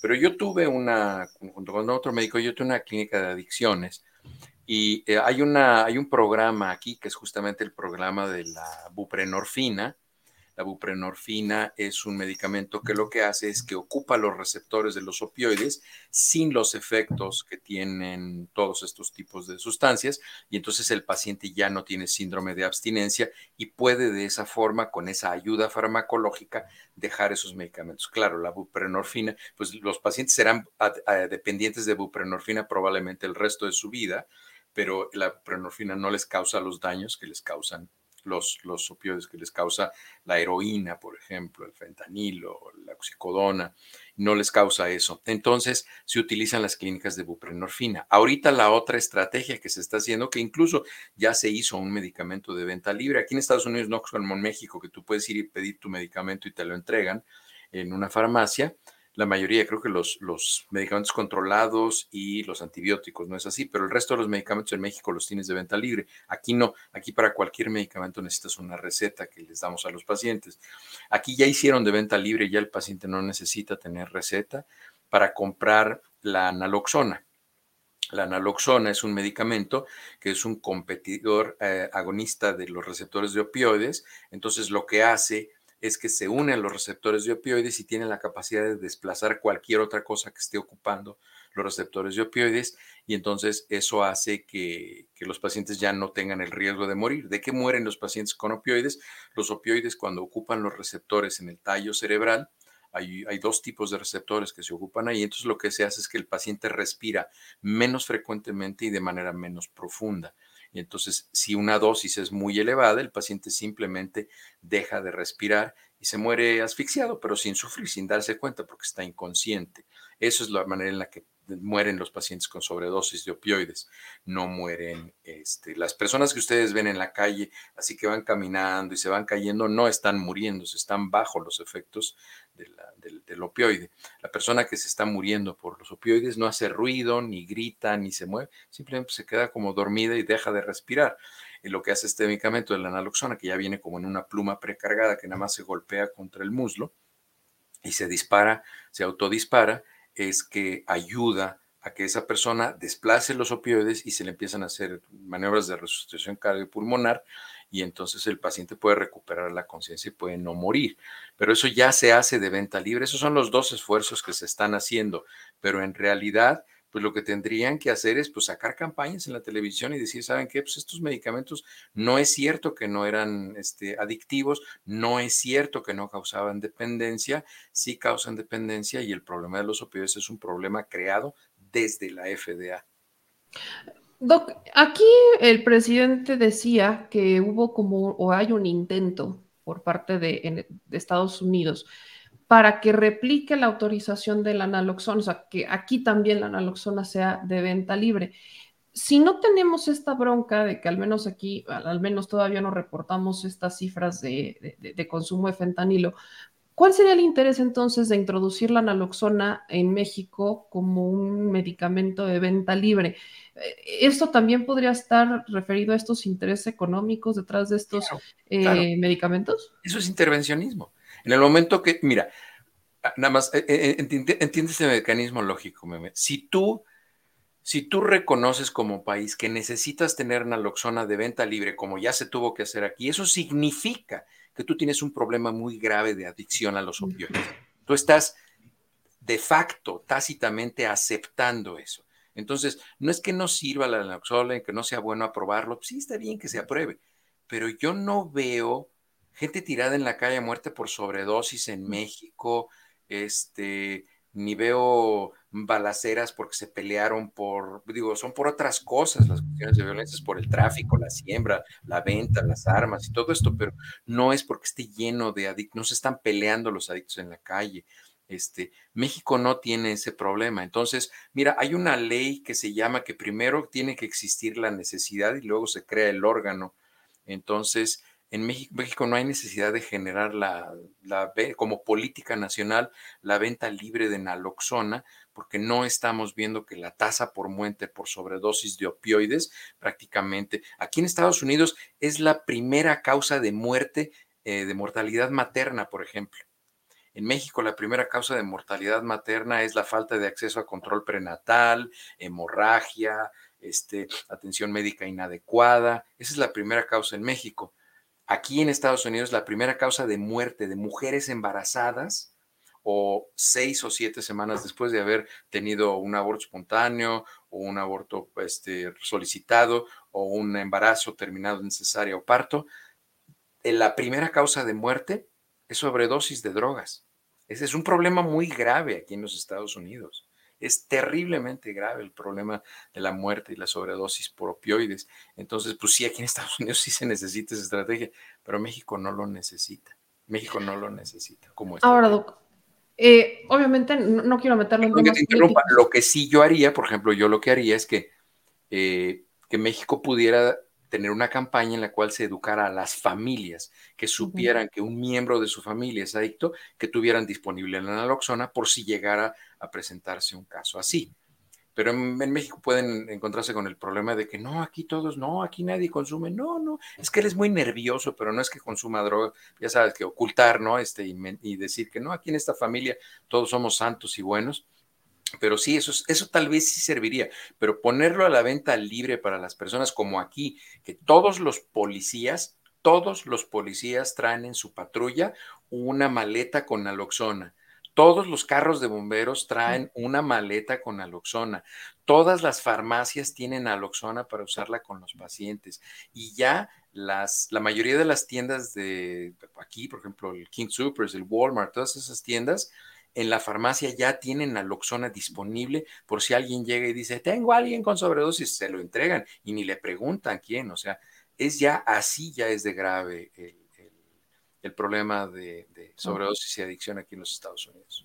Entonces, o sea, para resolver este problema, preguntan, e, e, estos legisladores en Estados Unidos juran que para resolver las muertes de fentanilo es necesario que las Fuerzas Armadas eh, de Estados Unidos entren a México para combatir a los narcotraficantes. Esto no resolvería nada. No, no, no, no, pues obviamente no, pues eso es la, la, sed y la ansiedad intervencionista y eso siempre lo ha tenido Estados Unidos, es un, es un defecto que, tiene Estados Unidos, cree que puede ir a corregir a los otros países, pero no ve que el problema es él. Mira, el, el 8.5 de cada 10 personas que en Estados Unidos se detienen por tráfico de drogas son norteamericanos, son o blancos, caucásicos o personas negras.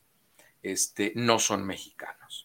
Entonces, aquí en Estados Unidos tienen un problema de tráfico de drogas muy importante que no lo combaten, lo administran, porque quieren mantener a su gente en paz. Entonces, eh, ¿qué es exactamente lo que hizo? Digo, cualquier persona que lea la historia de Colombia en los años 80, pues va a ver que lo único es que hay que quitarle Colombia y hay que ponerle México, ¿no? Lo que le hicieron a Escobar, lo que le hicieron, pues ahora que el Chapo y ahora que pues el, jefe del Chapo, García Luna, y el jefe mayor que todavía anda en España, en fin, pues todavía no los agarran, pero este, es exactamente lo mismo. Es exactamente lo mismo. Y aquí en Estados Unidos no les interesa, no les interesa realmente terminar así de raíz el problema del narcotráfico, no. No, no les interesa. Voy con algunas preguntas que hace la audiencia. Dice Ralph que si al consumir este tipo de medicamentos, el cuerpo deja de producir opioides naturales orgánicos. No, pero ¿sabes qué sucede? Que los receptores ya generan un efecto que se llama la tolerancia. Entonces, la tolerancia quiere decir que para que tú alcances ya los efectos analgésicos y de las funciones eh, normales del cuerpo, la, la, capacidad fisiológica relacionada con receptores de opioides, ya necesitas dosis mucho más altas que no producimos nosotros. ¿Cómo se producen los opioides endógenos? Los opioides endógenos los producimos con ejercicios, normalmente en circunstancias normales, cada quien produce opioides endógenos en diferente cantidad, pero hay ejercicios como meditación, como otro tipo de medicamentos que ayudan también a la producción de los opioides, pero no, no, este, el problema es que cuando ya una persona consumió opioides durante un tiempo prolongado, genera tolerancia y ya no le sirven las dosis habituales. Gilberto Ramírez nos pregunta que cuál es la diferencia entre la metanfetamina y el fentanilo. Lo que pasa es que la metanfetamina es un estimulante del sistema nervioso, no tiene nada que ver con el fentanilo. Los receptores de metanfetaminas y los receptores de opioides son completamente diferentes.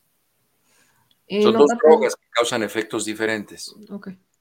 En cuanto a la adicción, ¿es más fuerte la adicción al fentanilo que a la, a la metanfetamina? Es que eso depende del paciente, depende del paciente porque, mira, cuando, cuando una persona nosotros le vamos a dar tratamiento crónico del dolor, cuando ya necesitamos darle parches de fentanilo o esperioral de fentanilo, cuando ya necesitamos darle, porque tiene cáncer habitualmente, los pacientes con cáncer terminal se utiliza mucho la analgesia con opioides de de a larga duración y de liberación inmediata, a esos pacientes les tenemos que hacer una prueba que se llama una prueba de farmacogenética. La prueba de farmacogenética nos va a medir cómo las enzimas, es decir, esas proteínas que nosotros tenemos en nuestro hígado, van a desdoblar esos opioides, qué tan rápido lo van a hacer, qué tanto le va a durar el efecto al paciente y también va a hacer esa prueba farmacogenética, decirnos qué tan en buen estado están los receptores de opioides, los OPRM1, qué tan bien están y qué tanto efecto van a tener sobre los opioides, sobre los receptores, los medicamentos que nosotros vamos a prescribir. Entonces, dependiendo de la combinación del metabolismo y el estatus de los receptores, es la manera en la que nosotros prescribimos. Entonces, por ejemplo, nosotros no podemos saber si un medicamento que está metabolizado por una enzima tenga cierto efecto en un receptor o, u otro medicamento, habitualmente a lo que se hacía antes de la farmacogenética es que pues, se le daba algo a ver si funcionaba y si no funcionaba se le cambiaba por otro, pero no se sabía por qué. Ahora sabemos por qué. Entonces, todas esas pruebas son pruebas complejas que se hacen a los pacientes que van a ser candidatos para control del dolor este, crónico. Entonces, no podemos saber cómo un medicamento se va a comportar en un paciente hasta que no les hagamos pruebas farmacogenéticas y no todos los medicamentos tienen los mismos efectos en todas las personas. Nos pregunta también Gama que qué tan cierto es que muchas de estas drogas que se mencionan se usaron en guerras actuales como Vietnam, Irak, etcétera. Sí hay historias de eso, sí hay historias de eso en los cuales, por ejemplo, eh, se utilizaba mucho para que los, los soldados que pues veían mucho dolor y mucha muerte y todas estas cosas cuando estaban heridos en los campos de batalla, se les aplicaban, pero ningún soldado, habitualmente los soldados no son menores de 21 años. Para que un cerebro se haga dependiente a una, a una droga, necesita ser primordialmente más joven de 21 años. Por eso es que a los chavos les ofrecen las drogas afuera de la secundaria, porque los narcotraficantes y los cuates que les dan, los dealers, los que les dan las drogas, digo, no saben el mecanismo fisiológico de dependencia de los opioides, pero ellos saben que los chavos se enganchan. porque antes de los 21 años, 6 de cada 10 cerebros que se exponen a opioides generan adicción. Entonces, es una manera facilísima de enganchar gente en una adicción, ofreciéndoles afuera de la secundaria. Y por eso se los regalan, porque ya saben que les van a regalar la primera, la segunda, la tercera dosis, pero a partir de la cuarta ya se las cobran. ¿Cómo se puede una persona que tiene eh, una adicción o que está bajo los efectos de un opioide como el fentanilo. Quizás hay personas que, digan, no sé si algún amigo, familiar, conocido, etcétera, pudiera estar, a veces estas cosas no, se dicen. Entonces, ¿cómo, cómo, ¿cómo se identifica, cómo uno puede ayudar a las personas que están bajo estos efectos? Si una persona está bajo estos efectos, tiene una conducta anormal como la tiene habitualmente eh, y cuando no lo consume, pues, pues, tienen síndromes de abstinencia muy, muy, muy severos que incluso pueden llegar a tener crisis convulsivas y cosas de este tipo.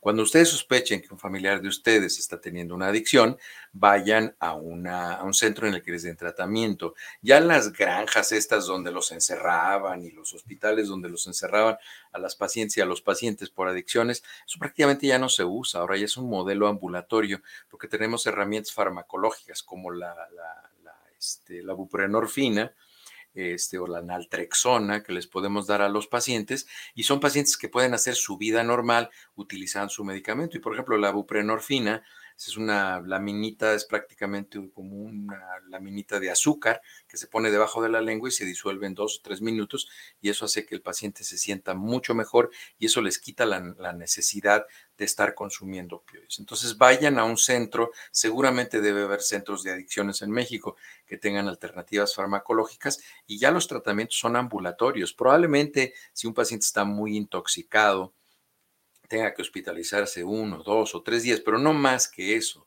y se le tengan que poner medicamentos para mantenerlo semi-inconsciente, pero cuando el paciente se da de alta, ya se da de alta con su tratamiento ambulatorio, que habitualmente es a base de buprenorfina o naltrexona.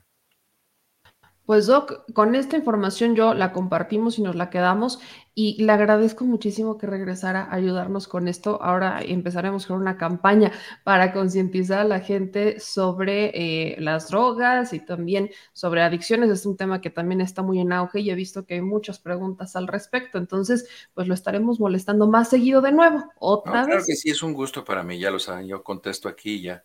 Este, espero siempre tener respuesta, pero sí, yo les contesto las preguntas que me, Muchísimas gracias, Doc. ¿En dónde lo pueden seguir? ¿Sus redes sociales? ¿Está todavía en los programas? Todavía me sí, los empecé los programas. La semana pasada no hubo porque, bueno, fue la semana, la semana esta de feriada en México, pero, pero sí, este, eh, yo estoy como Héctor L. Frisby en Twitter, en Facebook, el Instagram casi no me meto, y en YouTube los programas son los domingos a las 7 de la noche, hora de la Ciudad de México, y aunque tenemos un tema básico, un tema principal, pero pues casi siempre quienes hacen el programa son las preguntas de las personas. Entonces yo procuro no hablar mucho y con en alguna ocasión invito invito expertos a que nos hablen de diferentes temas, ¿no? Pero este, pero sí con, con muchísimo gusto, con muchísimo gusto yo platico y dense una vuelta por ahí el domingo a las 7 de la noche ahí en el canal que se llama Héctor L. Frisby, que está aquí en YouTube y, este, y platicamos de los temas que ustedes quieran. Yo les, les platico y ya saben que mi único interés es, este, es informarles. Y yo vendré tan seguido como ustedes me inviten, porque veo que aquí en el chat ponen que, este, que venga más seguido. Tengo el, tengo el reclamo popular, entonces ya, ya lo voy a invitar más seguido, porque todavía hay varios temas por ahí. Y pues, si ustedes quieren que hablemos de un tema en particular, pues dejen en los comentarios. Claro, nos los dicen y lo platicamos, y ya saben que pues no tengo broncas para platicar de lo que guste. Pues Doc, le agradezco muchísimo y pues a ver si nos vemos la próxima semana. Claro que sí, eh, cuando gusten. Un abrazo. Gracias, Un abrazote, muchas gracias. Gracias, saludos a todos. Pues ahí está eh, el doctor Frizzy, ya eh, voy viendo también sus comentarios de por qué no viene más seguido. Retomaremos el segmento con el doctor Frisby, solamente que pues déjenme los comentarios de qué quieren hablar. Vamos a regresar con esta campaña sobre las drogas para concientizar, además de que ya lo están haciendo en, los martes, que también ahora los martes de, de, la salud se van a convertir en un espacio para hablar sobre estos temas. Eh, entonces, pues déjenme los comentarios sus sugerencias y con todo gusto serán tomadas en cuenta. Oigan, eh, hablando de, cosas de, Estados Unidos, antes de ir a hablar del Estado de México y de todos los 500 pendientes que tenemos por acá, eh, el día de hoy, una comitiva del gobierno mexicano se reunió en la Casa Blanca justamente para hablar sobre armas y fentanilo. Y lo que pasó es que fue justamente y la secretaria de Seguridad, junto con otros eh, integrantes del gabinete, para proponer algunos temas para solucionar este problema que ha eh, sido de mucho foco para legisladores, que a mí no me sorprende, lo, hemos platicado en más de una ocasión. Están estos este, legisladores, sobre todo republicanos, que están en plena campaña. Recordemos que el próximo año hay elecciones en Estados Unidos también para presidente y obviamente los republicanos quieren recuperar el control de, eh, del gobierno de Estados Unidos. Entonces, todo lo que sacan ahorita es e-, es campañero. Lo que se me hace interesante es qué tanto México, porque todo es México, ¿no? Que México las drogas, que México las armas, que México esto. O sea, quieren que su, quieren que su campaña se las hagamos nosotros, si se dan cuenta. La importancia que tiene México electoralmente para Estados Unidos no solamente recae en los paisanos que ya están del otro lado que pueden votar, o sea, eh, recae también en las políticas de México porque de alguna manera quieren llegar a proponer y decir, yo te propongo mayor seguridad y que ya no va a haber personas en las calles que estén este, deambulando como zombies por eh, la adicción al fentanilo y que no sé qué tanto, si ni siquiera quieren resolver el problema de fondo, pero quieren tener algo en las manos para poder hacer esas propuestas mentirosas y engañosísimas en estas próximas campañas. Entonces, México, que se ha negado en más de una ocasión a caer en esta eh, campaña de legisladores, sobre todo, insisto, republicanos, pues fue Estados Unidos y este fue el, resumen que dio el canciller Marcelo Ebrard sobre las propuestas y el trabajo que van a llevar a cabo en este nuevo entendimiento bicentenario con el gobierno de Estados Unidos para tratar el tema de las armas y el del fentanilo. Formo del resultado que hemos tenido de las reuniones sostenidas el día de hoy en Washington, D.C. Estuvieron encabezadas por Liz Sherwood, que estuvo hace poco en México, es asesora del presidente Biden en materia de seguridad. Y del lado mexicano, además del de la voz, estuvimos por los integrantes del Gabinete de Seguridad, Rosa Isela Rodríguez, Luis Crescencio Sandoval, Rafael Ojeda Durán, estuvo también el director del CNI, Audomaro, Audomaro Martínez, y también estuvo el fiscal general de la República. Bueno, eh, ¿a qué se llegó en esta reunión? El objetivo principal, reducir drásticamente el flujo de precursores químicos a México y Estados Unidos que provienen por vía aérea o por vía marítima y que facilitan que se produzca una sustancia que se ha dado en llamar fentanilo y que se consume sobre todo en los Estados Unidos en este momento. Entonces, es el primer objetivo que, y la meta que tenemos. La segunda, reducir drásticamente el número de armas que entran a México. Para eso México pidió un task force, un grupo especial que se dedique semana con semana a ver en los puntos de cruce que ese flujo de armas hacia México se reduzca sustancialmente. Esto ya se ha discutido mucho con Estados Unidos, pero ahora se les propuso una medida muy específica y dijeron que sí. Desde mi punto de vista fue una buena reunión y pronto vamos a tener buenos resultados. Gracias. Pues ahí está el carnal Marcelo diciendo que pues están estos trabajos, viene este entendimiento y vamos a ver qué es lo que va a ocurrir después de esta reunión. Esa es la propuesta de México para evitar caer en la tentación de estos legisladores que dicen, vamos a mandar a las Fuerzas Armadas a solucionar el problema. Mis polainas que van a solucionar si el problema está dentro de Estados Unidos y no quieren hacer absolutamente pero bueno, dejemos un poquito porque todavía tenemos que regresar a hablar de temas internacionales que ocurren en México, pero vamos a pausar un poco eso. Vámonos a hablar sobre las elecciones, el proceso electoral, sobre todo en el Estado de México. Que miren, no es que no quiera hablar del de Coahuila, ¿no? Yo necesito ir a Coahuila, que ya justamente le, pedí al productor que se vaya gestionando, que me vaya eh, armando la ruta del viaje a, a, Coahuila y de hecho manifiéstense, mis amigos coahuilenses y amigas coahuilenses, para que nos puedan también dar ustedes sus sugerencias y nos podamos encontrar allá, porque yo quiero escuchar sus opiniones. El tema de Coahuila lo voy a tomar con, con mucha más reserva porque aunque me digan que no, sabemos que hay una división izquierdista entre el PT y, o sea, el candidato del PT, que es este Ricardo Mejía Verdeja, y el de Morena, que es eh, Guadiana. Entonces, ese lo tocaremos escuchando a todos y cada uno de lo que ustedes eh, nos, nos digan y opinen al respecto. Pero aquí nos dicen que nos espera una carnita asada. Ahí para que te vayas gestionando el viaje. Mañana sale el vuelo a No, bueno, mañana no podemos, pero próximamente. No, es que le dicen carne asada y este hombre con permisa. Pero en el Estado de México, las cosas, sabemos que el Estado de México es, es el puntero. El Estado de México es el, es el reloj para hablar sobre cómo se va a inclinar un poco más en las elecciones del 2024. Además, el Estado de México, pues es justamente el que era, o todavía, hasta, hasta el proceso electoral veremos eso, pero hay indicios de que ya no lo es, todavía es el Estado fuerte del PRI. Es el Estado del grupo Atracomulco, me dije Atracomulco porque con justa razón atracan mucho, y de ahí han salido presidentes como Peña Nieto, por ejemplo, y la gente está molesta. Entonces, Estado de México tiene una importancia no solamente en 2023, sino también en 2024. El asunto es que en este momento he visto cómo se ha emprendido una campaña, y, y, no es extraño para nada, una campaña en contra de la maestra Delfina, va con la idea del debate. Resulta que la maestra Delfina pidió reagendar el debate eh, oficial para las elecciones en el Instituto Electoral. Lo pide reagendar porque ya tiene agenda.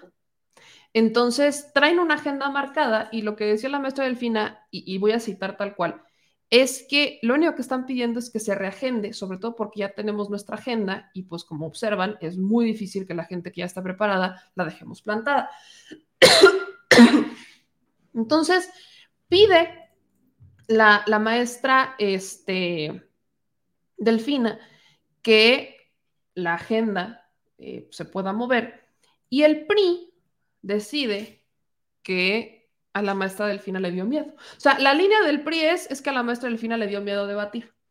Cuando el argumento del equipo de campaña y de la propia maestra Delfina es, es que ya tenemos días, este, o sea, esos, esas, días ya están eh, contemplados, ya tenemos agenda y no queremos dejar plantado o mover a la gente porque ya están los eventos eh, completamente cerrados.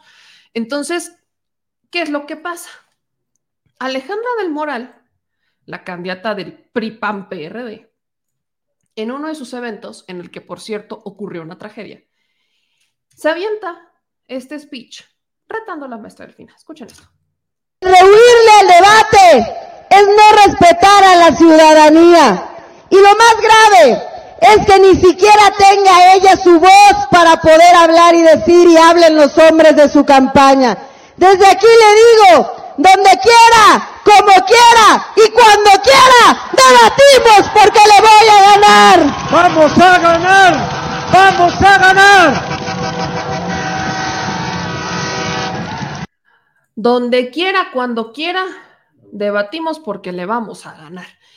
Las encuestas dicen lo contrario, ¿no? Las encuestas siguen marcando a la maestra Delfina como el puntero prácticamente. Si no va al debate, no creo que le afecte tanto. Pero no solamente empezaron con eso. O sea, el argumento, yo porque me puse a preguntar, dije, bueno, están posponiendo el debate, no quieren el debate y demás. me dicen, no, es que si va a ir, solamente pidió que cambiaran el día, pero si al final el Instituto Electoral, que hasta el momento se mantiene en que sea exactamente el mismo día, pues van a terminar, o sea, va a terminar yendo al debate porque va a debatir. Entonces, el PRI, ya sabemos, PRI, PAN, PRD, en este caso, aprovecharon cualquier momento para eh, intentar golpear la campaña de la maestra Delfina, que sigue siendo el puntero, bajo la estrategia de es que tiene miedo de debatir, cuando solamente se pidió una eh, reagendar, ni siquiera cancelar, porque la narrativa nunca fue vamos a cancelar el debate, pidió reagendar. Obviamente sabemos las estrategias del PRI y ellos juegan a que es que no está preparada y por eso lo quiere este, cambiar y es que no puede y no sé qué. Pero esa no es la única. Ya habíamos platicado de algunas otras eh, circunstancias en las que el PRI está aplicando la vieja confiable de la guerra sucia y por eso quiero platicar con un mexiquense, con mi querido Pablo Martínez, que le agradezco muchísimo que se conectara a estas altas horas de la noche, como de que no, para hablar sobre esta guerra sucia que está emprendiendo la coalición de los atracomuchos en contra de la campaña de la maestra Delfina. Mi querido Pavel, ¿Cómo estás? Ayúdame con el micro, porfis, que está. Hoy estamos. Hecho. ¿Cómo estás, mi querido padre? Este, súper bien, contento, eh, preocupado, porque qué raro que nos estén haciendo esas cosas. Y pues bueno, muy contento de estar aquí por primera vez.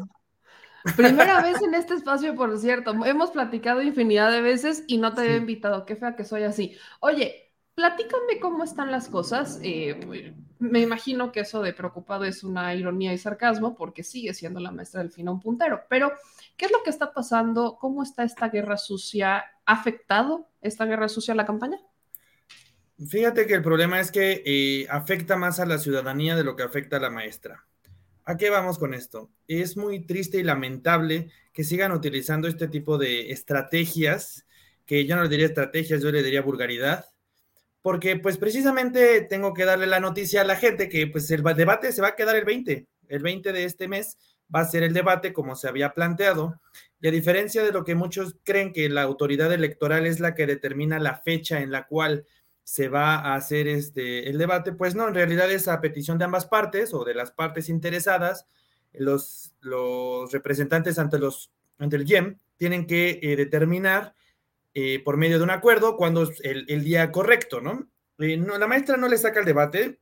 Algo que me gustaría mucho recalcar es precisamente que la maestra tiene pues muchísima preparación. La verdad es que es algo de lo que se habla poco, pero tenemos que decirlo y tenemos que decirlo fuerte y claro. La maestra Delfina tiene la licenciatura en pedagogía y aparte de eso, la maestra Delfina tiene nada más y nada más que dos maestrías, ¿no? Una precisamente por, eh, por el TEC de Monterrey, que es una eh, donde tiene la maestría esta Alejandra del Moral. Entonces, pues está preparadísima la maestra y si creen que la maestra tiene miedo al debate, pues yo creo que más bien Alejandra está retando porque pues no tiene mucho más que hacer, ¿no? Eh, en términos objetivos, pues ya le ganó en el 2018 2 a 1 eh, por la senaduría, las dos eran candidatas y la maestra le dio una, una cátedra a Alejandra del Moral precisamente que es este, un 2 a 1. Eh, ya, eh, ¿cómo decirlo? No es un rival que no conozca a la maestra, ya sabe cómo se las gasta. Y pues bueno, muy valiente Alejandra realmente en este sentido, porque pues aceptar la candidatura, como bien dijo este Ciro Gómez Leiva, pues precisamente es este, pues es de valientes, ¿no? La candidata al sacrificio le puso Ciro Gómez Leiva. Y en, en el caso de la guerra sucia, pues mira, hay un folletito muy feo, este, no sé si cómo lo podríamos mostrar. Si quieres, este, mándamelo. O si puedes ahí eh, poner en compartir pantalla, por ahí te debe de aparecer. A ver, espérame tantito, déjame. Mm, mm, en el peor de mm. los casos, pues me lo mandas. espérame tantito, déjame este, abrir aquí un archivo. Pues sí, precisamente ese es el, gran tema, ¿no? De, de la guerra sucia que es este, a ver si lo pongo aquí, ahí estamos. Ahí lo voy a compartir, ¿sale? Aquí dice presentar, compartir pantalla. Eh, ok, ahí vamos para allá. Este es. No sé si ahí se alcance a ver. Ahí está. Ahí está, dice, vecino, el 20% de tu sueldo para la maestra Delfina. Pasando las elecciones, pasaremos a recoger tu aportación a cambio y tendrás paz, seguridad y apoyarás a la transformación. Grupo Z NESA. Entonces, este, a mí me parece muy grave precisamente esta parte, porque pues ya lo están haciendo, o sea, no es cosa nueva. Eh, también están haciéndolo en, ahí te va, también vamos a hacer este, el mismo ejercicio. Lo están haciendo en, déjalo pego, lo están haciendo en bardas. Esto es, o sea, es que esto es como. Lo están gastando lana. Le están metiendo una cantidad industrial de dinero y también en internet. O sea, si tú ves publicaciones pagadas de guerra sucia a la maestra, da miedo, porque uno se pregunta, oigan, ¿y de dónde sacan ese dinero, no? A ver, lo estamos compartiendo, ahí no sé si se vea. Ahí está. 20% de tu sueldo para Delfina, imagínate nada más, ¿no? Entonces, a mí me da muchísimo pues, pena, ¿no? Pena ajena, la verdad, porque pues, pues no sé, ¿tú qué opinas? Yo creo que el problema es que la gente se lleva esta mala impresión de que, pues es una campaña que debería ser entre dos damas, pues realmente el PRI sigue haciendo lo suyo, ¿no? Y esta parte de que dice que, que le saca el debate la maestra, pues más bien Alejandra lo único que puede hacer es tratar de golpear hacia arriba porque está muy lejos de la maestra. ¿Tú qué opinas, querida Meme? Oye, algo que te quería preguntar también es el, el asunto del acarreo porque justo fue en pre-campaña en donde se denunciaron estos videos donde estaban acarreando chavitos de bachillerato a un evento y que los chavitos no tenían ni la más mínima idea de qué iban. O sea, les dijeron que iban como un curso y terminaron mandándolos al, curso de corrupción de, del moral. Entonces, eso todavía se ve. O sea, ustedes, por ejemplo, que están allá en el Estado de México, todavía ven estos acarreos en el PRI o como Alejandra del Moral les llama, convivios priistas con torta y frutzi. el bonito, lo que viene siendo la bonita fiesta, ¿verdad? Es que dijo que era un convivio con, Sabina Berman, yo estoy sorprendida de eso todavía. Mira, te voy a compartir, este, bueno, voy a tratar de compartir aquí esto. Este, ¿cómo se le hará aquí? Bueno, a ver, lo voy a compartir. Y esto es de Instagram, del propio Instagram de Alejandra El Moral. Este, me parece que ahí se alcanza a ver. Sí. Este, vamos a ver la foto. No sé si se alcanza a ver la cantidad de alopecia que tienen sus eventos. Mira, toda esta parte. tienen, menos pelo que Gomis, ¿no? Que el pelón Gomis. Este, o sea, realmente el formato este que utilizan parece mucha gente, pero la neta no. O sea, le dan mucho aire, pues, por así decirlo, ¿no? Le llamamos en esta parte de logística. Mira nada más la cantidad de aire. Y aparte de eso, pues está, está, mira. Entonces, Pobre Alejandra, la verdad es que, digo, es, de mi municipio, para variar, yo soy de Cuautitlán Izcalli. Oye, tú que eres de Cuautitlán, te lo voy a preguntar, ¿ella qué dejó en Cuautitlán Izcalli? Ah, nos dejó en alerta de género. O sea, literalmente en su administración, que fue de este 2009-2012, eh, Izcalli entró a la alerta de género a nivel estatal. Imagínate nada más qué barbaridad. Eh, ahorita estamos en, dentro de los 11 municipios con alerta de género en el Estado de México. Entonces, que diga que le preocupan las mujeres, que las mujeres son valientes, pues son valientes por salir a la calle, son valientes pues por seguir viviendo en Iscali, pero realmente ella dejó este pues un saldo muy feo, realmente es, es lamentable y digo, creo que va a venir próximamente Máximo Allende a hacer sus entrevistas, pues para que vean que en Iscali la gente no, no la quiere. Entonces, o sea, Alejandra, y te lo pregunto con toda honestidad, yo sé que obviamente estás eh, muy de cerca apoyando eh, la campaña de la maestra Delfina. Entonces, no hay preocupación por esta campaña, no hay preocupación por estos, estas estrategias priistas, panistas, perredistas, al final lo mismo de siempre, ni mucho menos por estos eh, retos de, a debatir que, que quieren meter miedo por ahí. Pues mira, más allá de preocupación, yo creo que esto es un tema de están desesperados. Ya es desesperación, ya es... Se ven mal, pues, se ven como cuando tu ex ya te empieza a ofender, ¿no? Después de una...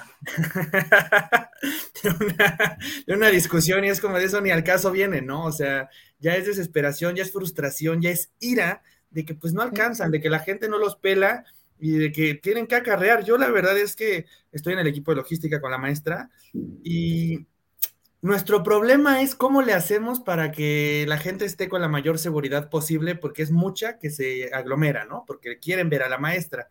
Ya quisiera Alejandra tener ese problema, inclusive, este, pues por seguridad tenemos que utilizar vallas, ¿no? Eh, para que precisamente no haya esta parte de, pues no, Alejandra se sube un templete en el cual la gente le echa más ganas a, pues no sé, a gritar que la avienten su frutzi de, de, de uva, que gritar estamos con Alejandra, ¿no? Eso, también es cierto, eso también es cierto. Pues mi querido Pavel, vamos a estar muy pendientes de la campaña, le hemos estado dando mucho seguimiento a, la campaña del Estado de México. Tengo entendido que las encuestas siguen favoreciendo la campaña de la maestra Delfina y creo que hasta el momento no han cambiado, ¿verdad? Eh, no, fíjate que a partir de que Cepeda se baja del, del, a diferencia de Coahuila, porque todos se preguntan, oigan, ¿y Coahuila? Bueno, este, a diferencia de Coahuila, eh, Cepeda sí dividía el voto de izquierda, ya pasó en el 2017, en el cual Del Mazo gana con 2 millones de votos, la maestra saca 1 millón 900, teóricamente, porque se fue el sistema a las 11, qué raro. Este, eh, eh, los institutos electorales deberían pagar su luz a tiempo. Y también Cepeda saca un millón de votos. Entonces, este fiel de la balanza del voto de izquierda de un muy buen candidato, con todo respeto, y un gran político que es eh, Cepeda, Juan Cepeda, yo creo que ha hecho política con su propio nombre e inclusive ha cargado partidos. Eh, pues en este caso, cuando él se baja, eh, sube muchísimo la maestra, porque al final del día, pues sí es voto de izquierda y nos favorece muchísimo a los, a los del Estado de México que tenemos este sueño, esta fantasía de acabar con el grupo Atlacomulco y acabar con esta batalla final que nos encarga Andrés Manuel, porque pues ya nada más, es, solo falta esta. En el 23 se define el 24 y se acabó. Oye, aquí me está preguntando y tienen razón. ¿Esto, ¿Estas bardas y estos panfletos ya se han denunciado? Sí, por supuesto que se han tomado las medidas legales correspondientes. Eh, Horacio Duarte es un genio en el tema electoral, tiene muchísima experiencia. Hay que recordar que fue su abogado, eh, tanto en el desafuero de Andrés Manuel como el representante ante el INE. Eh, digo, si se forjó contra el PRI en mero apogeo de poder, ¿no? Que fue en el 2006, un 2012 pues yo creo que un 2000, lo logró en el 2018 precisamente, yo creo que ya un 2023 ya está muy pulido y el equipo que trae jurídico es, es, es, de la primera calidad de la izquierda, yo me atrevo a decir, ¿no? Perfecto. Pues mi querido Pablo, te espero aquí próximamente. Ya veo que aquí traes un club de fans que están este, diciendo que les gustan mucho tus contenidos también y los videos que compartes. Entonces, aprovechando que tienes club de fans por acá, ayúdame a decirles dónde pueden seguirte para que quienes todavía no lo ven te sigan. Ah, bueno, es que miren, o sea, sí quiero hacer la advertencia, Meme, porque quiero decirles que Meme es, una, Meme es una mujer muy profesional. Quiero aventarle un ramo de flores completito, porque la verdad es que mis respetos, cuando yo conocí a Meme, yo ni siquiera hacía contenido, ¿no? Este, fue a partir de, te voy a decir algo, te voy a compartir algo que no sabe nadie. ¿Te acuerdas la vez que estaba en tu estudio viendo cómo grababas? Sí, claro. Me gustaría un día, un día me gustaría ser como ella. Y pues bueno, de verdad, este, me siento muy feliz de estar aquí. Eh, síganos, la página se llama Pejegrillo Martínez, Pavel Pejegrillo Martínez. Soy muy vulgar, aclaro, digo muchísimas peladeces, groserías de a madre, soy cero profesional, yo solo digo lo que pienso. En cambio, pues Meme sí es una mujer que se, pues sí trae gente profesional, informada, como el doctor que estuvo hace un momento, mis respetos. No, yo solo soy un mocoso de barrio que se divierte hablando de política. Pues échale que te sigan bajo su propio riesgo, ¿cómo no? Sí, sí. Aclaro que no es material para menores de edad. Que lo sepan. Pero mi querido Papel, te mando un abrazote y pues mucha suerte en la campaña. Querida Meme, más bien, este, por favor, invita a que voten por Morena en el Estado de México, porque si no ganamos con Andrés Manuel en la presidencia, mi raza, mi gente querida, no lo vamos a hacer jamás. Esta es la única oportunidad que tenemos de vencer al grupo Atlacomulco. Pues ahí está la invitación. Entonces, a ver, nos vamos a tener que dar una vuelta también por allá en el Estado de México. Nos ponemos de acuerdo. Más bien, déjame invitarte. y ahora que hay un evento, este, estás invitadísima para que tengas todo el acceso que necesites. Estés cerca de la maestra y pues a lo mejor la puedes entrevistar un poquito, ¿no? Que tenemos ese pendiente. Ah, también tenemos. Pero el Estado de México está bien cerca. Mira, ese es el Sí, lo tengo cerca. Ya pareces político. bueno, ajá, dice el productor que depende. Dile al productor que también puras promesas, qué bárbaro. ¿Ya ves? La queja también se extiende hacia tu persona. ya, sabemos, ya, sabemos, aquí quién es el que se rifa esas misiones. Entonces, si no pasa, es por el productor. Sepa la audiencia, Meme es inocente de todo. ¿Ves?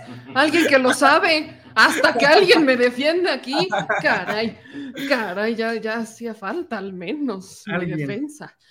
Te mando un beso, mi querida Pavel, cuídate mucho. Los AMLO desaforadamente, muchísimas gracias, meme. Y pues qué honor estar aquí por fin. Se logró, hermana, hermana, se logró.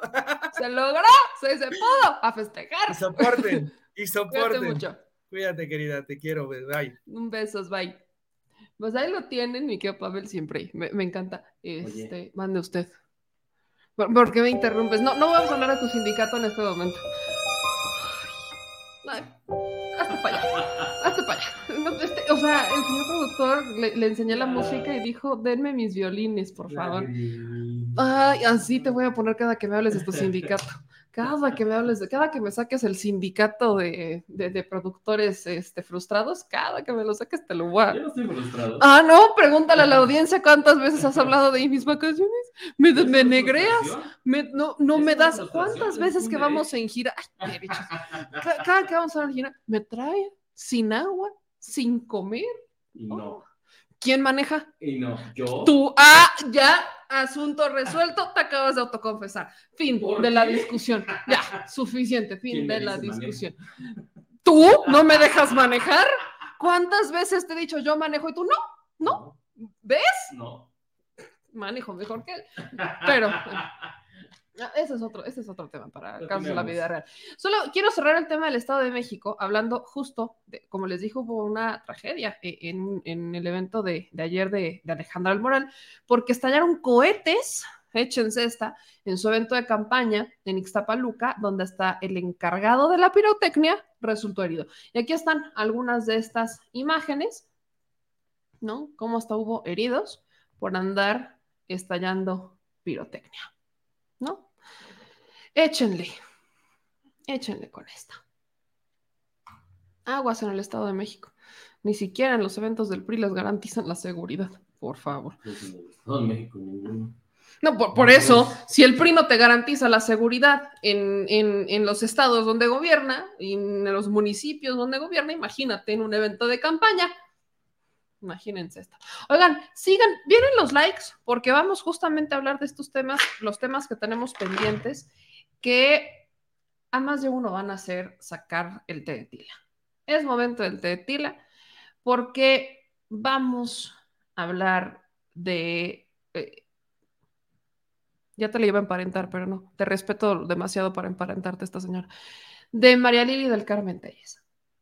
Esta señora, que cada que puede se avienta sus comentarios, que es que va a ser presidenta y que, que, tienen muchos fans y que Gil Suarte es su coordinador de campaña y no sé qué tantas eh, octavas maravillas se inventa ella sola.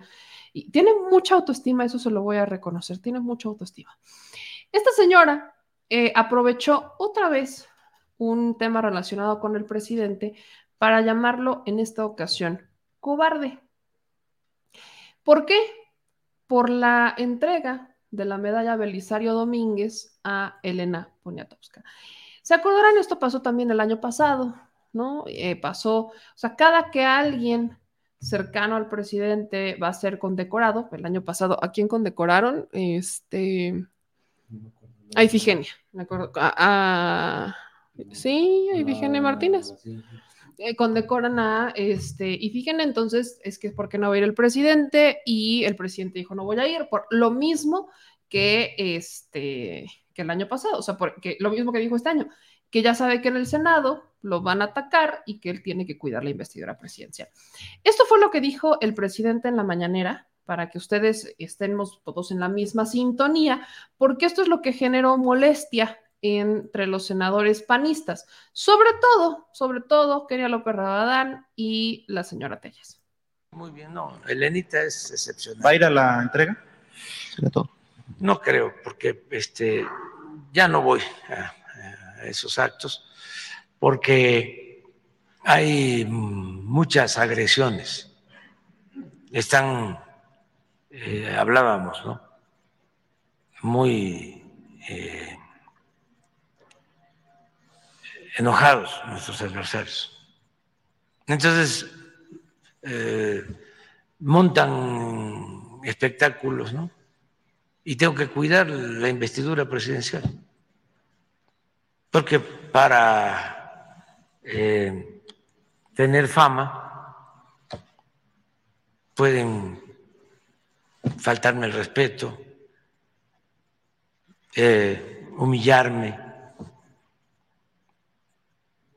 y pues tengo que cuidar la autoridad, porque eso este, les daría gusto, ¿no? A los adversarios potentados, a los corruptos, a los que quieren vernos como colonia y no aceptan de que somos un país independiente y soberano. Entonces hay que cuidarse y hay que cuidar la investidura presidencial. Pero sí me da mucho gusto que se haya entregado la medalla Belisario Domínguez a Elenita, porque don Belisario, bueno, es eh, el hombre de la dignidad, del valor civil, del que se atreve, cuando todo el mundo callaba, a hablar en contra de Victoriano Huerta, de los pocos que defiende a Madero después de su asesinato, y eso le cuesta a él la vida. Eh, unos sicarios del huertismo lo asesinan, se habla de que le cortaron la lengua, lo martirizaron. Es un orgullo, don Belisario. Y entregarle la medalla de un hombre así a una mujer consecuente como Elenita Poniatowska, pues es todo un acontecimiento, ¿no? Porque se la han entregado a gentes que no la merecía.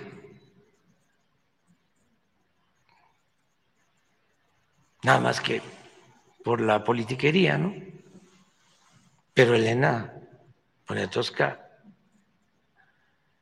es la mejor escritora, pero además es una intelectual vinculada al pueblo, a las luchas sociales, desde el movimiento del 68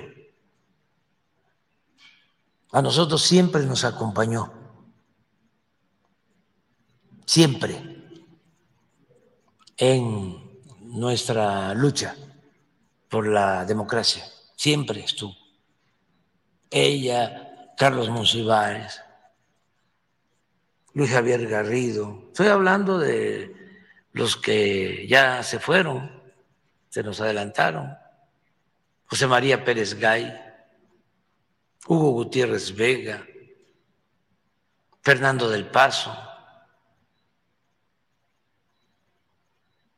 Pitol, Sergio, Arnaldo, Córdoba.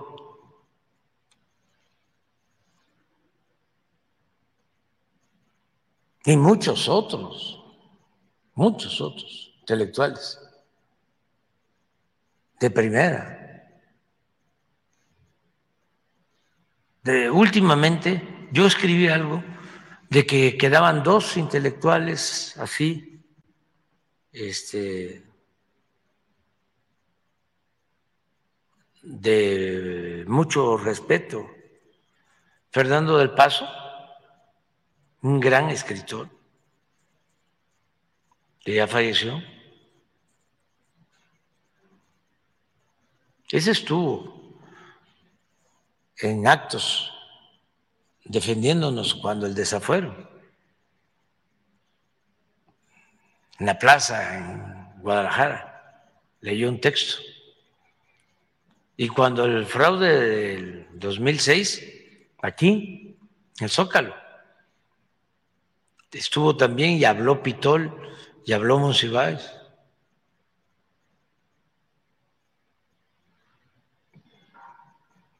Y Elenita siempre, siempre, siempre, siempre. Y es la que queda este, con vida y ojalá. Y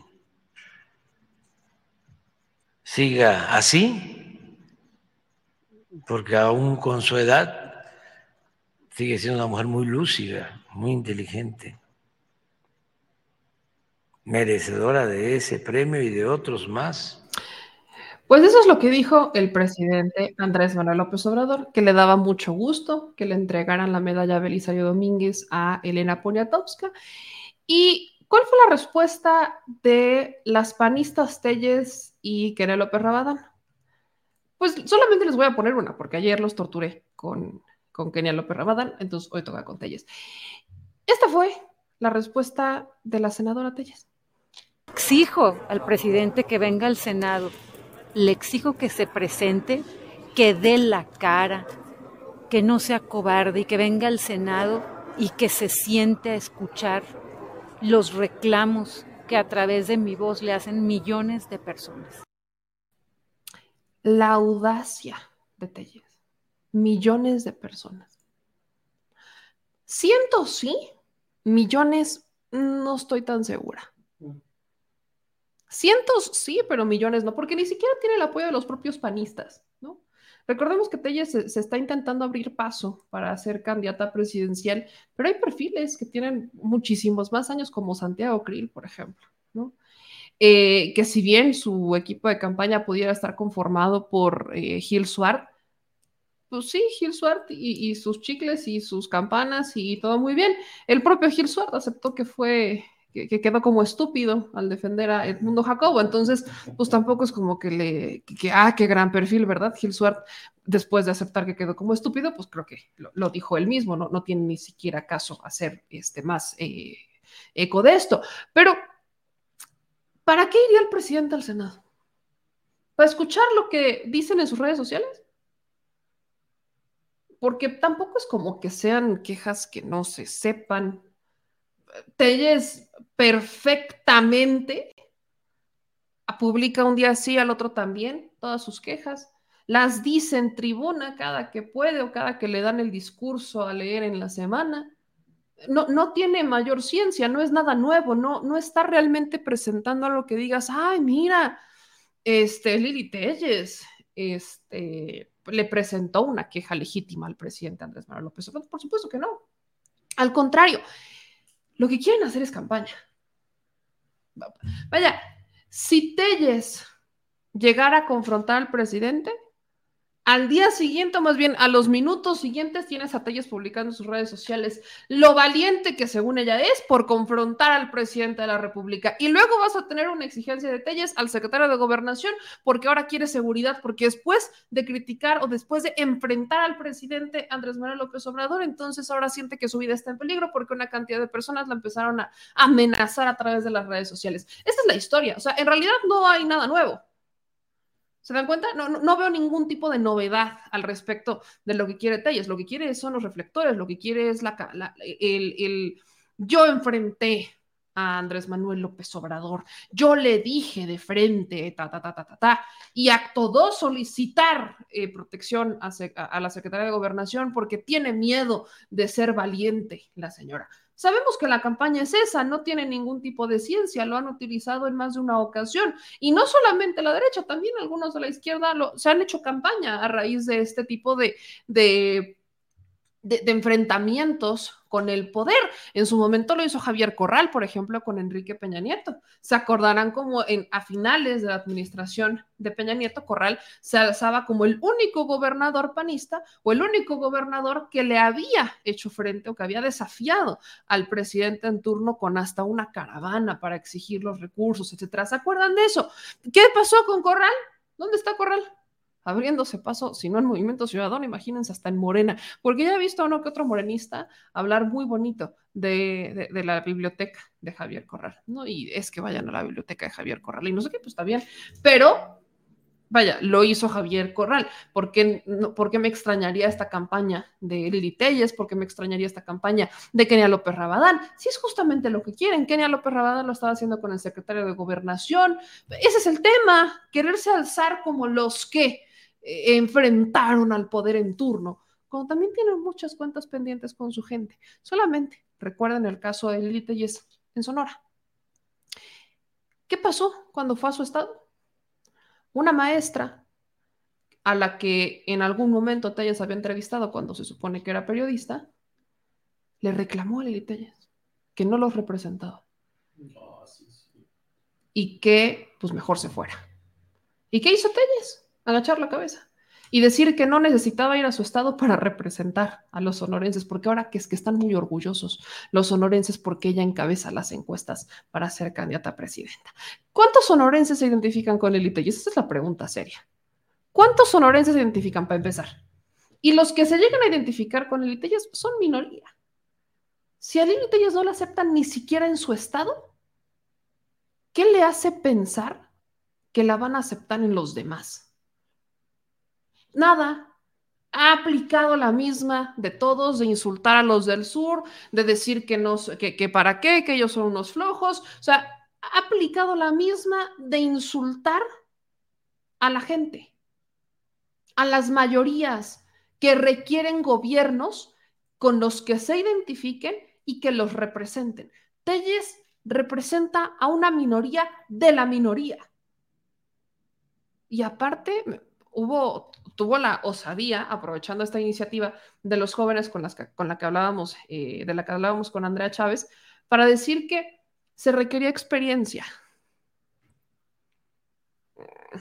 Quiero recordar a la señora que, vaya, yo, yo ni siquiera lo mencionaría porque yo tampoco tengo un título profesional, no me titulé y yo lo he dicho mil veces, pero pues si de experiencia profesional hablamos, ella tampoco la tiene, porque Lili Tellas tampoco tiene un título profesional. Y llegó al Senado no por tener experiencia política, porque no tenía experiencia política Lili Tellas. Ella brincó de un medio de comunicación a otro medio de comunicación, estuvo un tiempo en el olvido y luego fue senadora.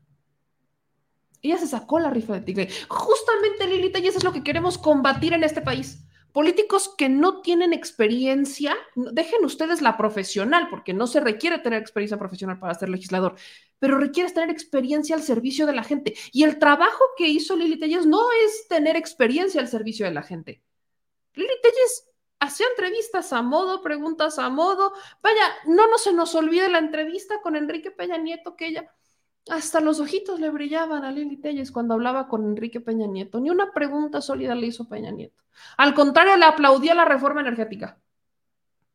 Lili Telles, el caso de la niña Polet, estuvo sentada en esa cama y luego se alzó como es que yo les pregunté. Ajá, y luego. Y ya, te quedaste callada, no seguiste con el tema y no, pasó nada. Lili Telles es del grupo de Salinas Pliego lectores de prompter que siguen la línea editorial de su patrón y el propio Salinas Pliego lo reconoce y, dice, y no le da pena, ¿eh? o sea, no, no tiene mayor empache en reconocer que la línea editorial que siguen es la línea editorial de Salinas Pliego. Por eso corrió muchísima gente. O sea, Salinas Pliego ha corrido mucha gente porque no siguió su línea editorial. Y cualquiera que se atreva a desafiar la línea editorial de Salinas Pliego se hace acreedor a un despido. Y ahí estaba Telles. ¿Qué tipo de servicio a la ciudadanía hizo? Cuando su único servicio, cuando su única experiencia es al servicio de los intereses corporativos. Y vale la pena recordarle que son una minoría. Si bien son los que tienen los recursos, claro, pero son una minoría. Entonces, que vaya con sus reclamos y sus exigencias a otra parte. Y primero, que cumpla las exigencias del pueblo que representa, que es el de Sonora. Ahí nada más. Y bueno, ya me desahogué. Vámonos a, temas. Hagamos un rey. Estoy haciendo mis ejercicios de respiración. Este, para producir mis. Este, mis. Es que tengo que producir mis propios opioides. Inhalo y exhalo. Y cuento hasta 10 para levantar mi dopamina. Ahora, dicho eso, es, es momento de hablar también de otros temas y estos son los relacionados con los migrantes, porque ya empezaron a caer los funcionarios del Instituto Nacional de Migración por la muerte de estos 40 migrantes en el estado de Chihuahua.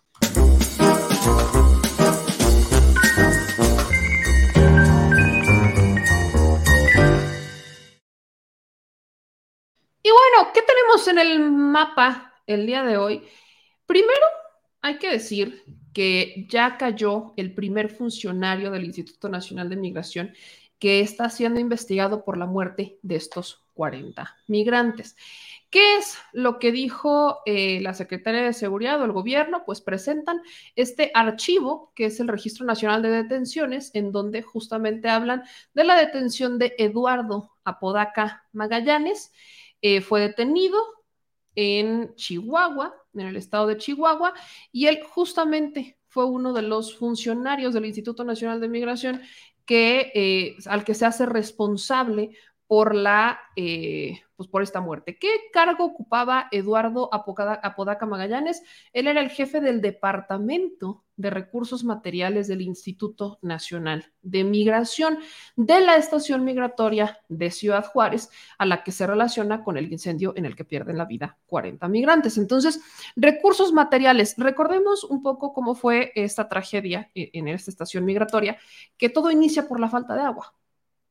La, o sea, la protesta de estos migrantes que fueron detenidos e, en Ciudad Juárez no era solo por la detención o por la preocupación de haberse enterado que existía el riesgo de que fueran deportados, porque ellos estaban en eso, o sea, eh, había claramente una preocupación por ser deportados, sino que la protesta, el hecho de que uno de ellos decidiera incendiar una de estas colchonetas, es que no había agua entonces, partamos por eso. No había agua y al no haber agua, ni siquiera para tomar, o sea, no había agua para nada, hay, e, existe una, eh, un vacío eh, de, de, servicios o de recursos en esta estación migratoria. También, pues recordemos que estaba eh, el asunto de los extintores, que aunque los buscaron, pues nada, no, no funcionaron, no lograron ni siquiera apagar ni intentar apagar el fuego. Y en un tercer punto, las la mala condición en general de estas estaciones en eh, estaciones migratorias en Ciudad Juárez. Entonces, justamente empieza, es el primero que cae, es el primero que es detenido. De muchos, porque aunque él ya cayó, quiero recordarles que también se solicitaron aprehensiones en contra de Salvador N., Juan N., Cecilia N. y Eduardo N., que ellos están señalados de estar vinculados directamente con las conductas que generaron los homicidios y las lesiones que ocurrieron eh, con estas víctimas del incendio en la noche del 27 de marzo. Entonces, aquí hay, aquí hay varias cosas importantes que rescatar y es que yo sí quiero decir que es histórico ver que se están deteniendo a funcionarios que no solamente son los de abajo. Estamos acostumbrados, por ejemplo, al virgiliazo, ¿no? ¿Se acuerdan de, Virgilio Andrade cuando estaba investigando el tema en la Casa Blanca? ¿Qué pasó con la Casa Blanca de Peña Nieto? No pasó nada. Dieron largas y le dieron largas y le dieron largas, que fue exactamente lo mismo que pasó con la estefa maestra y que fue exactamente lo mismo que pasó con Odebrecht. O sea, empezaron las investigaciones en la administración de Peña Nieto, que si bien en esta no, no se ha hecho un trabajo formidable, se ha avanzado, pero no me digan que, que ha sido formidable por parte de la Fiscalía, pero en ese, en ese momento eran funcionarios de el gabinete de Enrique Peña Nieto, al que les abren investigaciones y les empezaron a dar carpetazo, empezaron a detener solamente a los de abajo para evitar detenciones de las cabezas de estas dependencias. Entonces, en este caso, esta es la diferencia que hago, es que sí están ordenando la detención de personas que no solamente son los funcionarios de abajo. Y aquí es donde empieza lo complicado. Por ejemplo, el caso de Salvador N. Este creo que es el caso más eh, delicado después de Garduño y después de los, eh, de los directivos a, a, nivel nacional, que también ya están, de hecho, citados para que se les hagan las primeras imputaciones. Pero el caso de Salvador González, él era el del, o él es todavía el delegado de migración en el estado de Chihuahua.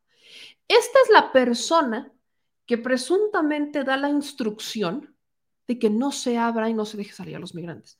Aquí la imputación a Salvador González es importante porque él es hasta hoy el delegado y el que da la indicación de que no les abran y además recordemos que ni siquiera estaba la llave, entonces entendemos que la llave la tenía Salvador González o la tenía alguien relacionado con ellos.